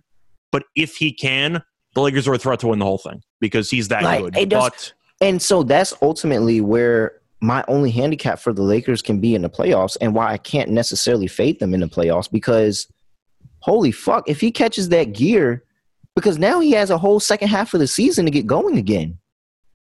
He can, there is a real, very real possibility that by the time they get in the, in the playoffs, he catches that gear again. I'm just not if sure how many injuries he can have to his lower half before it's obvious that he's lost a step or two. Yes, absolutely. But for And this so- game itself, uh, I have issues with both teams, which is really what makes it concerning because it's a prime time matchup between two teams that are supposed to compete for a title. I don't really buy either of them competing for a title right now, Mhm. but I'm going to go with the Lakers just because I do think that the Lakers with AD have some untapped potential where they could be undervalued. Despite being 500, there is a chance that the Lakers could potentially go on a run for eight games, Yeah, 10 games, whatever, with AD. So they are a bit undervalued. As for Oh, Philly, absolutely. I mentioned how good Embiid's been, and yet they're still struggling against the Pelicans. They're struggling against the Spurs. They had to come from behind to beat the Pelicans at home in their last game. So, Philly, I know what they are. They're a pretty good team with one insanely good player and a bunch of mediocre role players. The Lakers have two potential superstars. One is one of the greatest players, if not the greatest player of all time. I guess I'll hold my nose and take the Lakers just because I do think they have a gear to them that people aren't sure if they actually have or not, but they might. Philly, I know what they are. They're a pretty good basketball team. So I'll, Mhm. I'll gamble on the upside. Yeah, Do you think AD Um, can somewhat contain Embiid or no? Because if AD holds Embiid, let's just say the 30 point streak is how broken. times? How many times does does AD even try to accept that matchup tonight? I'm saying I think I he has know. to, right? I mean, they, they I mean, don't play has to. Dwight. They don't play anybody. DeAndre hasn't played not- a month. I don't know if they. I don't know if they don't play Dwight here because they know that Embiid is is that. I and they know that AD is not want no smoke with them. He'll I'm play a little certain- bit, but I'm not certain that Dwight doesn't start in this game. yeah, he'll play a And little maybe- bit. But we would agree that AD for the crunch time should be guarding Embiid. Has to. Should be. Should be. Absolutely. So I think Embiid assuming, gonna. yeah, sorry. I think so Embiid has a very good chance to get whatever he wants, and I think that it would literally be through turnover that AD would make. I don't think AD is going to stop him from scoring. He would literally have to force him to put the ball on the ground and force the turnover. So I'm going to ask you a question here, which I guess is why I'm kind of looking at the Lakers. Let's just say Embiid's 30 point streak is broken. Let's say he scores 28. hmm Do the Sixers win the game? Probably not. Like they need Yeah. Embiid to score 35 every game. Yeah. So I'm going to take the Lakers and hope that down the stretch, AD can at least make Embiid somewhat uncomfortable. I'm going to take Embiid 35 and win. That was going to be my I counterplay. Yeah, That's, that's my yeah. counterplay. I mean, would say- if, if yeah, I going to win, Embiid's going to go off. I'm yeah, I'm gonna take Embiid 35 and win. Eh, I I just so looking at this game against the Nets, this is actually the rotation that I've wanted for the Lakers this entire season. Minus Avery Bradley starting, but still. They Melo 23 minutes, Malik Monk 28 minutes, Austin Reaves 25 minutes, Talen Horton 19 but he was 0 for 6. So I'm not playing you. You're not doing shit. That is it. If all they can this line this this line up here with the addition of what Avery Bradley and Stanley Johnson can, and even AD can provide on the defensive side of ball, and even LeBron, LeBron's been playing a lot better defense. What they can provide on the defensive side of ball, just a little, little small nudge, and what everybody can do offensively, this team can be in 120 point range. Like they can be in the 120 point range. I think Malik Monk can go off at any point in time. Melo can go off at any point in time. Reese can go off at any point in time. Talen Horton, Talen Horton can go off at any point in time. I think 120 is a bit of a stretch because Johnson and Bradley are not exactly good offensively. But I mm-hmm. do think that if they score 110, they're not automatically giving up 115 anymore. No, they're not. So, and so they don't need 120, but I think 120 is a bit of a stretch. Okay. I, I respect that. Yeah, I like that. Ultimately for this game, and you know, not talk to talk about the Lakers season, but for this game, I don't think that there's an answer for Embiid. I don't think there's an answer at all. I think that national TV against the Lakers coming into Philly, Embiid is actually going to try more to show out. And where I'm concerned is actually Tobias Harris. And does does Tobias Harris keep it going this game? Yeah, he was good for once last game. Yeah, he was. He really was. 33 and 11. He missed what, six shots. Yeah. So, very very efficient. He has to get going. It's going to lean on him and then it's also going to lean on Tyrese Maxey because the Lakers can't stop the guard position. So Tyrese Maxey is going to have, have a really nice game. I am going to ask you a counter thing though about the Sixers quickly. I know podcast getting a bit long, but yeah. the Sixers, of course, have had Embiid go nuts offensively. How the hell do you give up 29 points to Willy Hernangomez? Oh shit, they did. Like, what is Philly just? You know, like, are they just conserving saw- Embiid's energy on offense? They're just letting the opposing center because I know Bamba in that game Embiid had 50. Didn't Bamba have like 30 something points? Yeah, he did. He did. Like he went. He had like twenty. I think it was like twenty eight in the first half. Is that the trade off? You know, are they just letting him be drop forty, but they're letting opposing centers drop like twenty? Because that's what I've noticed. And that's and wow, I might actually switch over to the Lakers. Ah, I really don't want to bet Lakers. But if AD has, a, don't. If AD trust, has trust a game, if AD if AD has a no, so that's really what it is. It's really a fate of AD being back in form. Because if AD yeah. has a game, I think they win. Do you think he's on a minute restriction? He only played 25 against the Nets. I think, of course, it was I kind of a even blowout, in 25. He could, I think even in 25 he can get 25 points. Oh, how how much do you think they bump him? Do you think they bump him to potentially 30 if it's close? Oh, if he oh if he gets thir- if he gets 30 minutes and you're telling that AD is is guaranteed for at least 30 minutes tonight, then I 100% take Lakers. If it goes to overtime, do you play him in overtime even if it's over your you have to. count? You That's what I'm asking. Yeah, I feel like you have to. I think you do, but some teams might be concerned about rushing a guy back. So that's why I'm asking. I'm trying to think of all the. Uh, well, scenarios. yeah, you definitely, definitely a guy like him for sure, and a what you expect to be a physical matchup because even though he's ducking smoke, Embiid wants all of AD, and that's mm-hmm. going to be his primary defender. Yeah. So it's going to be physical, and that's ultimately where I was like, Embiid is going to be his, going to be the primary defender, and I don't think AD is just going to have that game today, and that's where they're going to fall. But if eight, but I 100%, and maybe that's my counterpoint for taking the Lakers. That's my hedge option is I'll take him, uh, an Anthony Davis 25 and a win. Absolutely. Mm-hmm. Absolutely. I'm, I'm, trying to see if there's any props up on AD. I don't see any boosts right now. I yeah, see LeBron. No. I, I don't see any on AD though. Yeah, he probably be later in the day, like closer to game time when they get more information on what what he's going to do. Yeah, but for me, I like your play. If Philly's going to win, you can take Embiid yeah. 35 plus because absolutely he needs to play well if they're going to win. But I have acknowledged the fact that Embiid defensively has kind of been a mess lately on how the opposing centers have performed. But I'm also mm-hmm. acknowledging mm-hmm. the the Lakers against the Nets team missing a bunch of guys gave up 18 offensive rebounds. Mm-hmm. Yeah.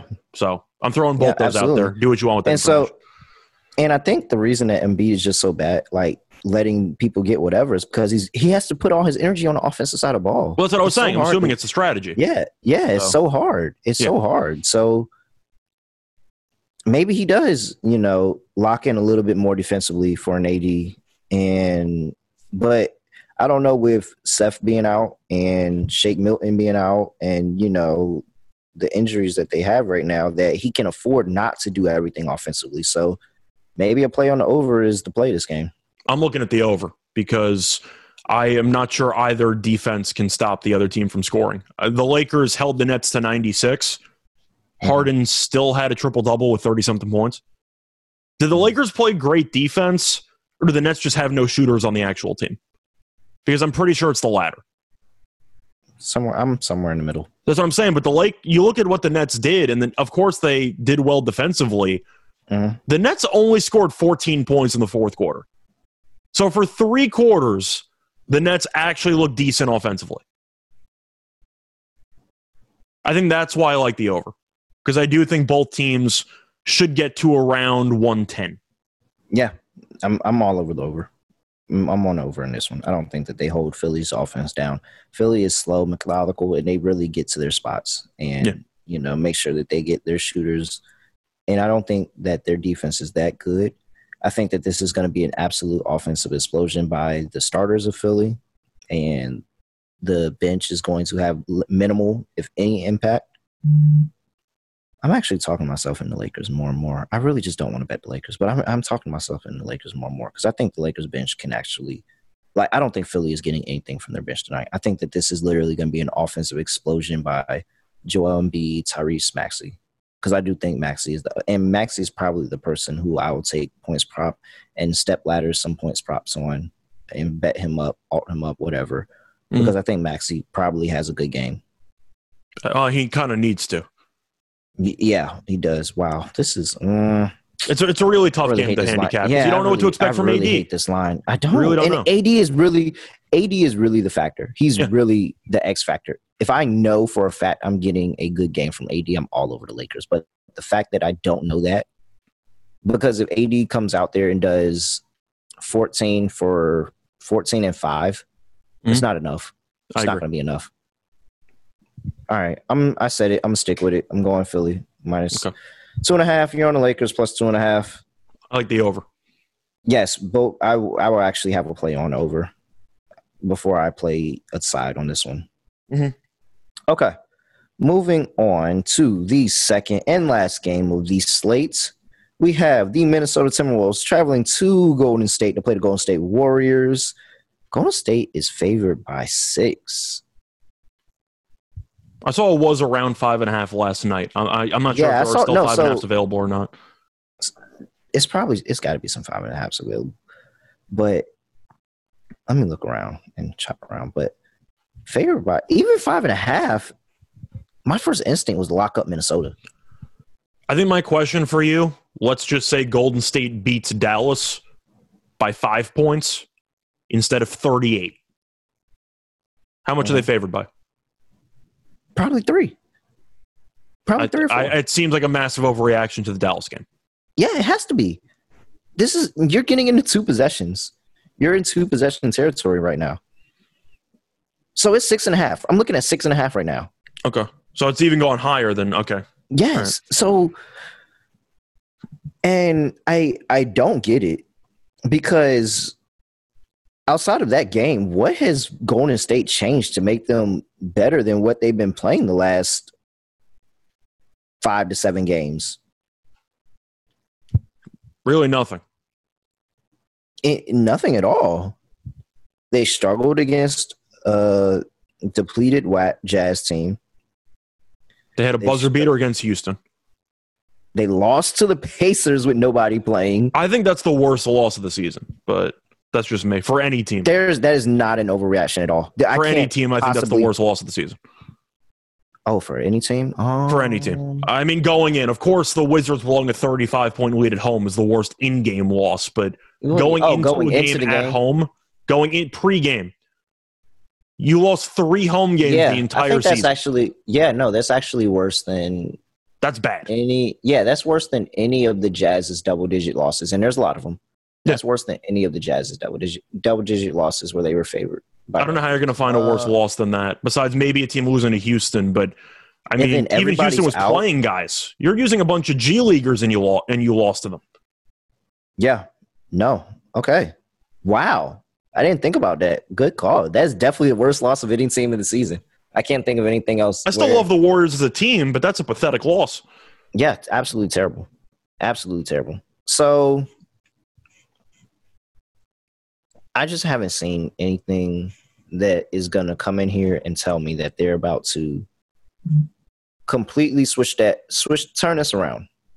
And maybe it's the fact that, you know, uh wait, is Draymond even back? I don't think Draymond's No, back. Draymond's out for another couple weeks. So no, Draymond's not like, and that's what I, that's ultimately what I was. I was like, maybe I missed something, and Draymond's back in this game, and that's why this is up a little bit. Because then I think that okay, I would be interested. I'd be interested, but they're not doing anything different. They're the same team. Nothing is telling me that this isn't a close game, or that the Timberwolves don't win this game. And I know that Steph didn't play in the last game where the Timberwolves dub, dubbed them, but they don't have an answer for Karl-Anthony Towns at all. Anthony Edwards was a shadow of himself that game. Now he's coming off a 40 ball. And he's given he's given he's given them 40 before this season. He had 48 in the first meeting. he was he told Steph I'm going 50. like so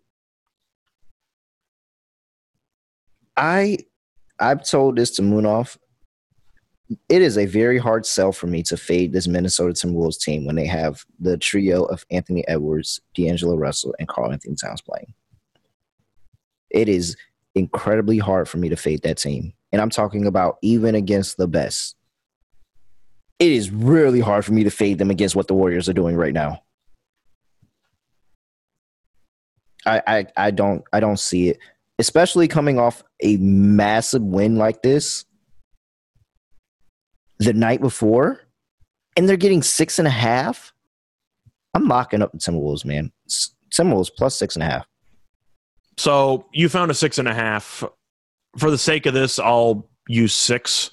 Six, lock it up at six. I lock it. I locked it up on the on Tally site at five and a half.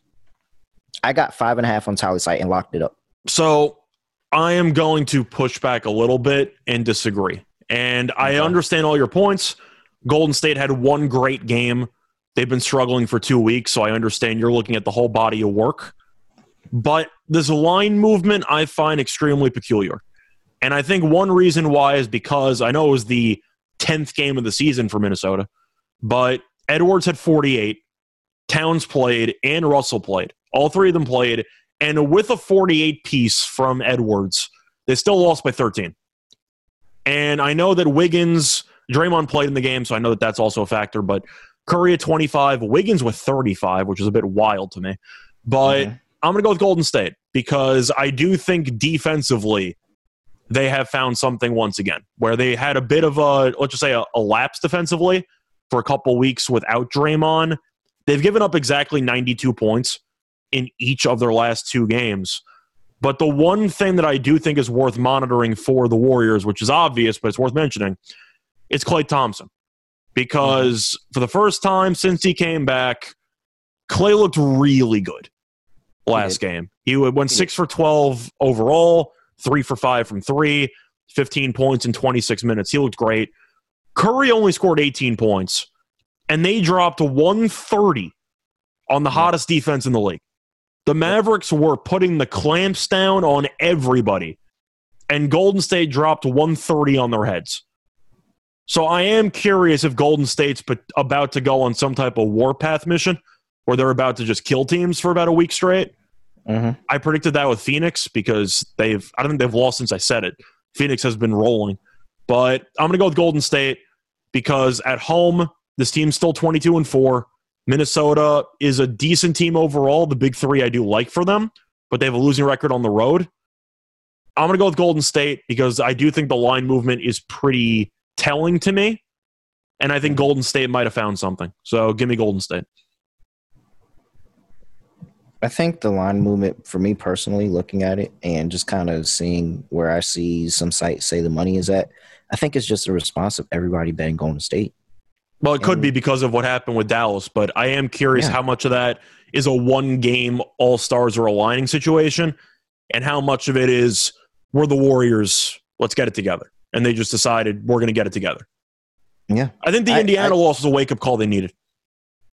I would not be surprised if this would this ended in another Golden State game winner. Okay. I wouldn't be surprised if this ended in another Golden State game winner. I the defense is troubling, and I think it'll have a, a impact on some of the lower guys. But I think Anthony Edwards is going to come out here and come for blood. I think Okay, that D'Angelo Russell is going to come out here and come for. I think that I'm really just leaning on the big three handling eighty percent of this scoring, and it still being a high scoring game. Well, I found one prop you're probably going to like. Okay. Anthony Edwards, 35 plus points, plus 830. Just for 35. I don't Just for they don't have to 35. win the game. No 40. Just just Yeah, I- 35, no win attachment. Plus Yeah, I'll buy that. 830. yeah, I'll buy it. I'll buy it. I knew you would like it. That's why I threw it out there. Yeah, I don't. I mean, Klay's not really getting after on defensive side of ball right now. He's also playing about 25 minutes. Yeah, so absolutely, I'll absolutely buy that. If Klay was if Klay was getting a full workload and he was playing Klay, then I would be I would be concerned for Anthony Edwards. I would because I think Clay can be locked down when he needs to be. I agree. I would 100 percent I would 100 percent be concerned for Anthony Edwards. And uh, And I- great I'm looking at the over in this game. I am on the over, and which is crazy to say in a Golden State game, but I am on, on the over. I mean, I have I to. This, they this is a scored high 130 against Dallas last game. Like offensively, they could go for 120 anytime. I don't think that, and I don't think that they slow down offensively. I just think that, Minnesota keeps up. I think that that KAT, D'Lo, and Ant Man keep them in the game, and they get enough from the supporting cast that they keep up. And so, I will play the money line out of respect for Minnesota. I'm not enthusiastic about it, but I love getting six and a half. Six and a half. I love getting six and a half right now. Yeah. So for the sake of shopping, I'll take six, but I'll go with the Warriors. But I do like six, the over. Yeah, six, six, six and a half. Uh, so we, we'll call it six. So you got Warriors minus Yep. six. I got Timberwolves plus six. Um, I mean, I don't even. I, I, me- I mentioned the Lock Edwards prop. Even though I like Golden State to win the game personally, Mhm. plus 830 for 35 plus points for a guy who dropped 48 on them earlier this season.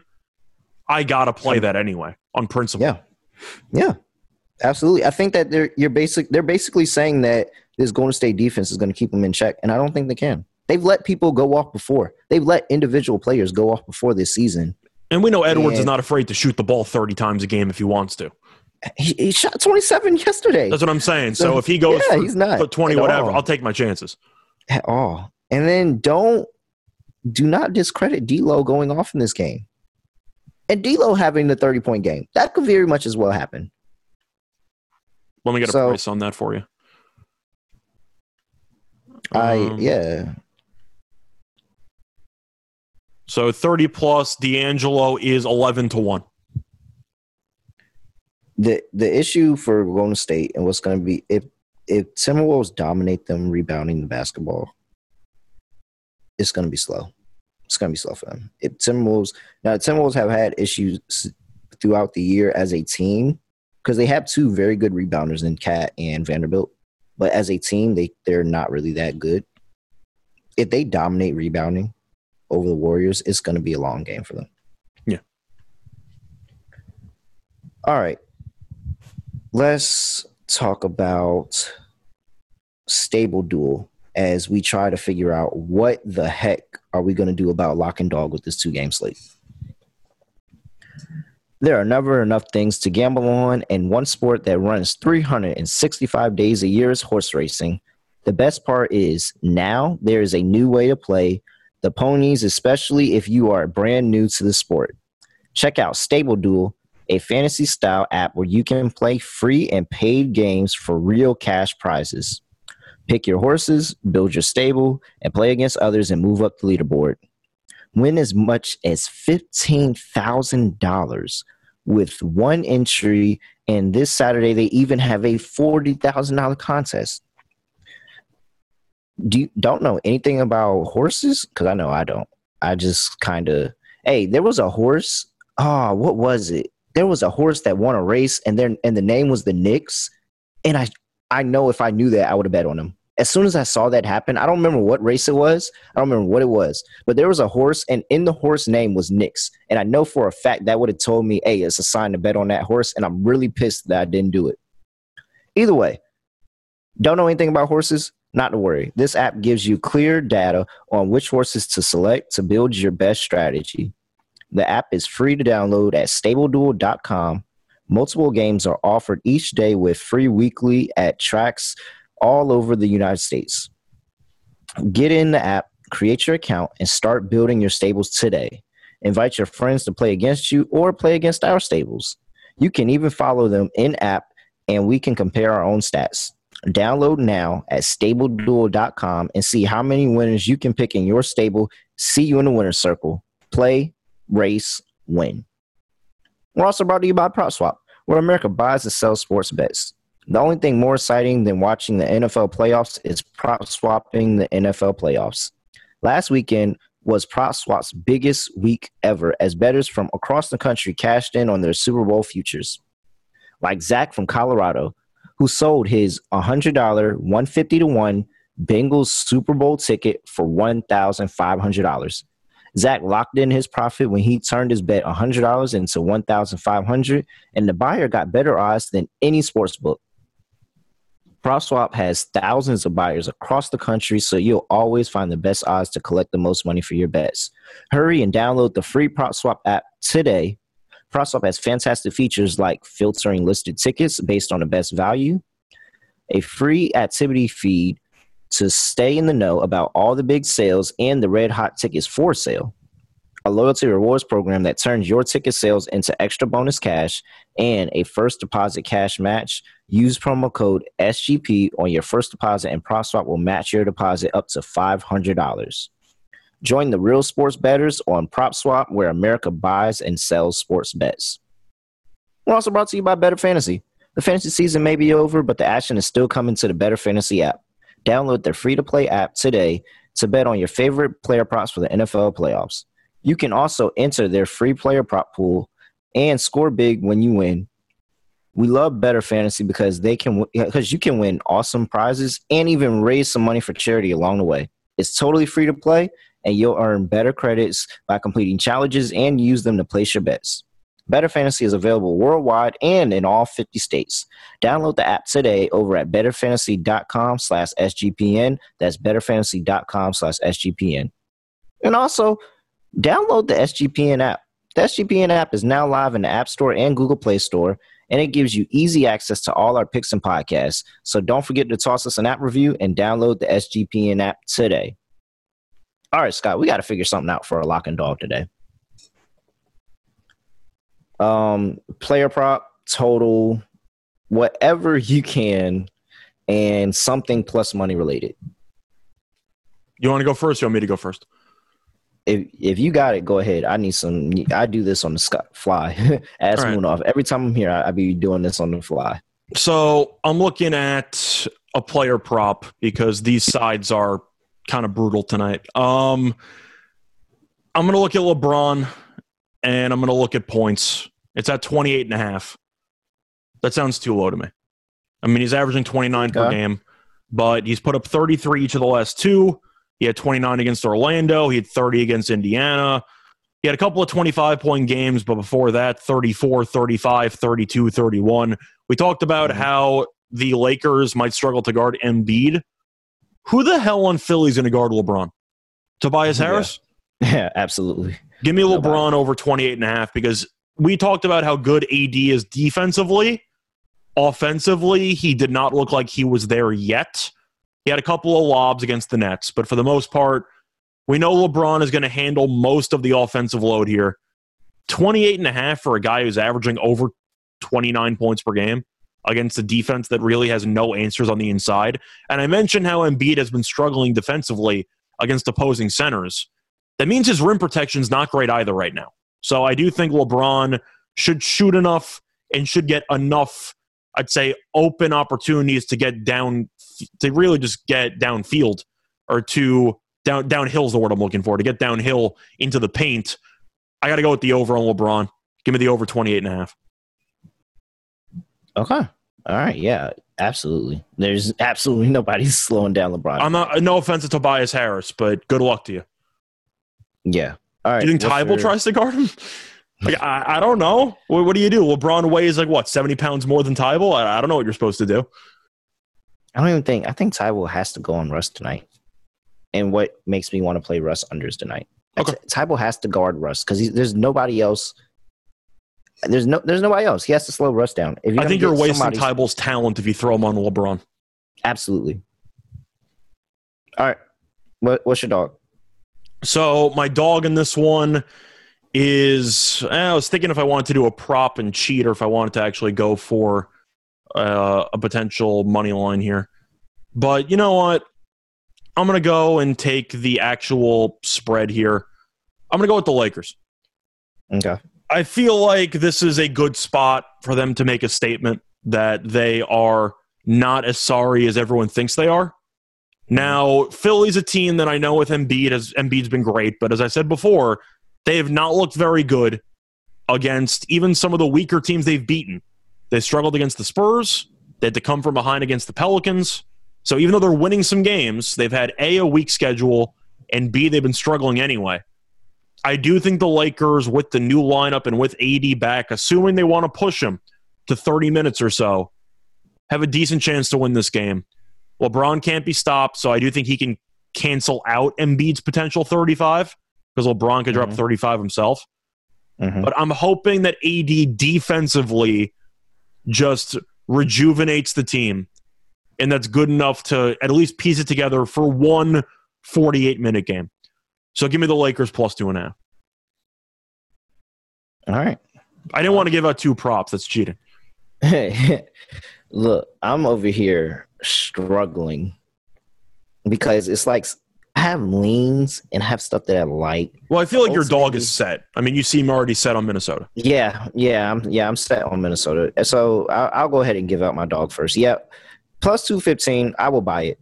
I, I will. I will sprinkle on plus two fifteen. Give me Minnesota. I'll take the spread. I'm sure that they cover the spread, and I think that I can get uh, some value on that as a dog, especially because just low expectations for them coming into this game. Honestly, I'll tell you what, though, if you do want one extremely fun option, I know we talked about it before, but I am curious what this price is. If you can combine Edwards 35 plus and Timberwolves to win, unfortunately, that doesn't exist in the actual performance doubles, but you can make it yourself. So I'm actually curious what this price is going to be. Um, okay, hang on a second. Edwards plus 830 throw that with Timberwolves money line, and that comes out to plus. It's about twenty three to one. Jesus Christ. It's about twenty three to one if you think that Edwards carries the team with a forty piece and a W. I I don't know if that's worth it. I think you're better off just taking the thirty five plus at eight thirty. But if you want to go nuts, it pays out twenty three to one. Just giving you that information.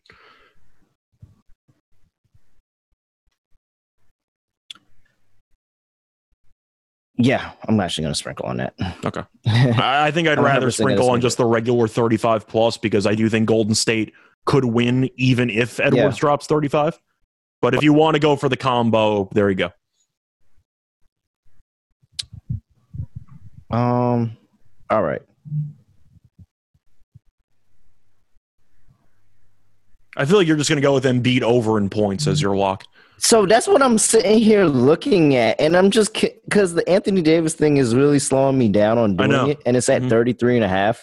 So Is that's that why we're both on opposite. We're both high? kind of on opposite sides of AD because if he's good, then my Lakers play makes sense. If he's Yeah. bad, then Embiid's going to go for 35. Okay, I got my lock. I got my lock. I'm gonna go off the reservation. Give me Malik Monk over his points total. It's at 10 and a half.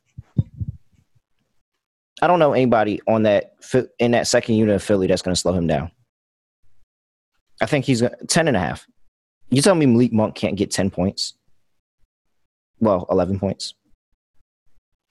I'm getting that at minus 118. I think that's a lot. Malik Monk is, he may not be in the starting rotation, but he is definitely the fourth option fifth option on his team. They go to him. They go to him to score the basketball. They go to him to get offense in that second unit.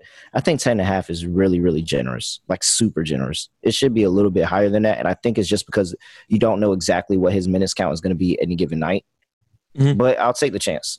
Malik Monk over 10 and a half points. Well, just for reference, he played 28 minutes against the Nets last game. He had 22 points. Yeah. That's ridiculous. That's actually pretty ridiculous. Okay. So, yep, I'm on Malik Monk, 10 and a half. I'm on the Minnesota money line. You have LeBron over, what's that, 29? 28 and a points? half. 28 and a half points and plus two and a half for the Lakers as the dog. Yep. Sprinkle on the money line? Yeah, uh, you can go with the money line too. I, do I think the Lakers are going to win the game? Truth is, I think it's 50 50. But if it's Mhm. 50 50 and you're giving me plus money on a coin toss, I'm going to take the plus Mhm. money. Okay. Love it. Would you agree it's a coin toss for that game? It feels that way. Yeah, yeah, I think it is. I think it is, and that's why I didn't. I didn't want to lock up Philly at two and a half. Yeah, That's why I'm going to take the dog. also, you know, I can also, but I can also see, I can very much see a situation where the Lakers cover two and a half and still lose the game. It's Because possible. do. Yeah. that's what they do. And so, look, me and Moonoff, wow, we really drug out this podcast for two games. I think it was okay. two hours. Yeah. So, all right, we're gonna hurry up and finish this up. People are gonna enjoy this. Uh, this is why you don't let me in the driver's seat because Moonoff will hurry us along. All right. So, last thing, me and Moonoff realized that these lower spreads, the, the the lower spread team is actually covering and still losing the game. Like with the the number one is the Bulls versus the Thunder earlier this Shout out week. Muscala, by the way. Buckets. Yeah, yeah. That It's just fucking ridiculous that there's no reason that that I lost that spread. You That know how funny lock. that is, by the way, that they're down That was my four lock. and they call a timeout to advance it to half court just to take a three pointer that won't matter. It- it- it's because that's how I'm like. There's no way they don't know about this. First of all, gambling is way too big now, but they they have money on these games. Like there's no way. There's no way you do that and not think, oh yeah, we're about to fuck up somebody's spread right now. Because there's no way you think there's there's no way you you're you truly think that you're about to get a four point play right now. Mhm. It made me laugh, but I didn't have it, so I'm sorry for your loss in that case. Yeah, it's ridiculous. It's fucking ridiculous. It is. It is absolutely hilarious, and it, which makes it even funnier that the Wizards gave up a four point play to lose the game. But whatever. We can go into a rant on that next time, but I don't know what the Oh. hell Beal was doing. Oh, I can't wait to figure out what we talk about next time. The Thursday shows, man. Look, I tell you, we get into it. We'll take up all your time and all of your whatever your daily activities are, but you're gonna enjoy the show. Mhm. So, Scott, let them people know where you can find you. So you can find me at Reichel Radio, R E I C H E L Radio on Twitter. Besides that, of course, guest appearing on the NBA Gambling Podcast, the Propcast. Still doing a bunch of editing for SGPN. And I'm happy that NFL playoffs, you know, are finally in the semis. We're in the conference title games. NBA still going strong. You got March Madness in about a month and change. A lot of good mm-hmm. times coming up in sports. Absolutely, absolutely. Y'all know where to find me at really real underscore underscore on social media. And to not take up any more time of this incredibly long podcast, I still don't know what the heck I'm going to say at the end of my podcast. So I'm just going to sign off here with We Are Out. Basketball, gimme, gimme, gimme the ball because I'm gonna go get it. Basketball, gimme, gimme, gimme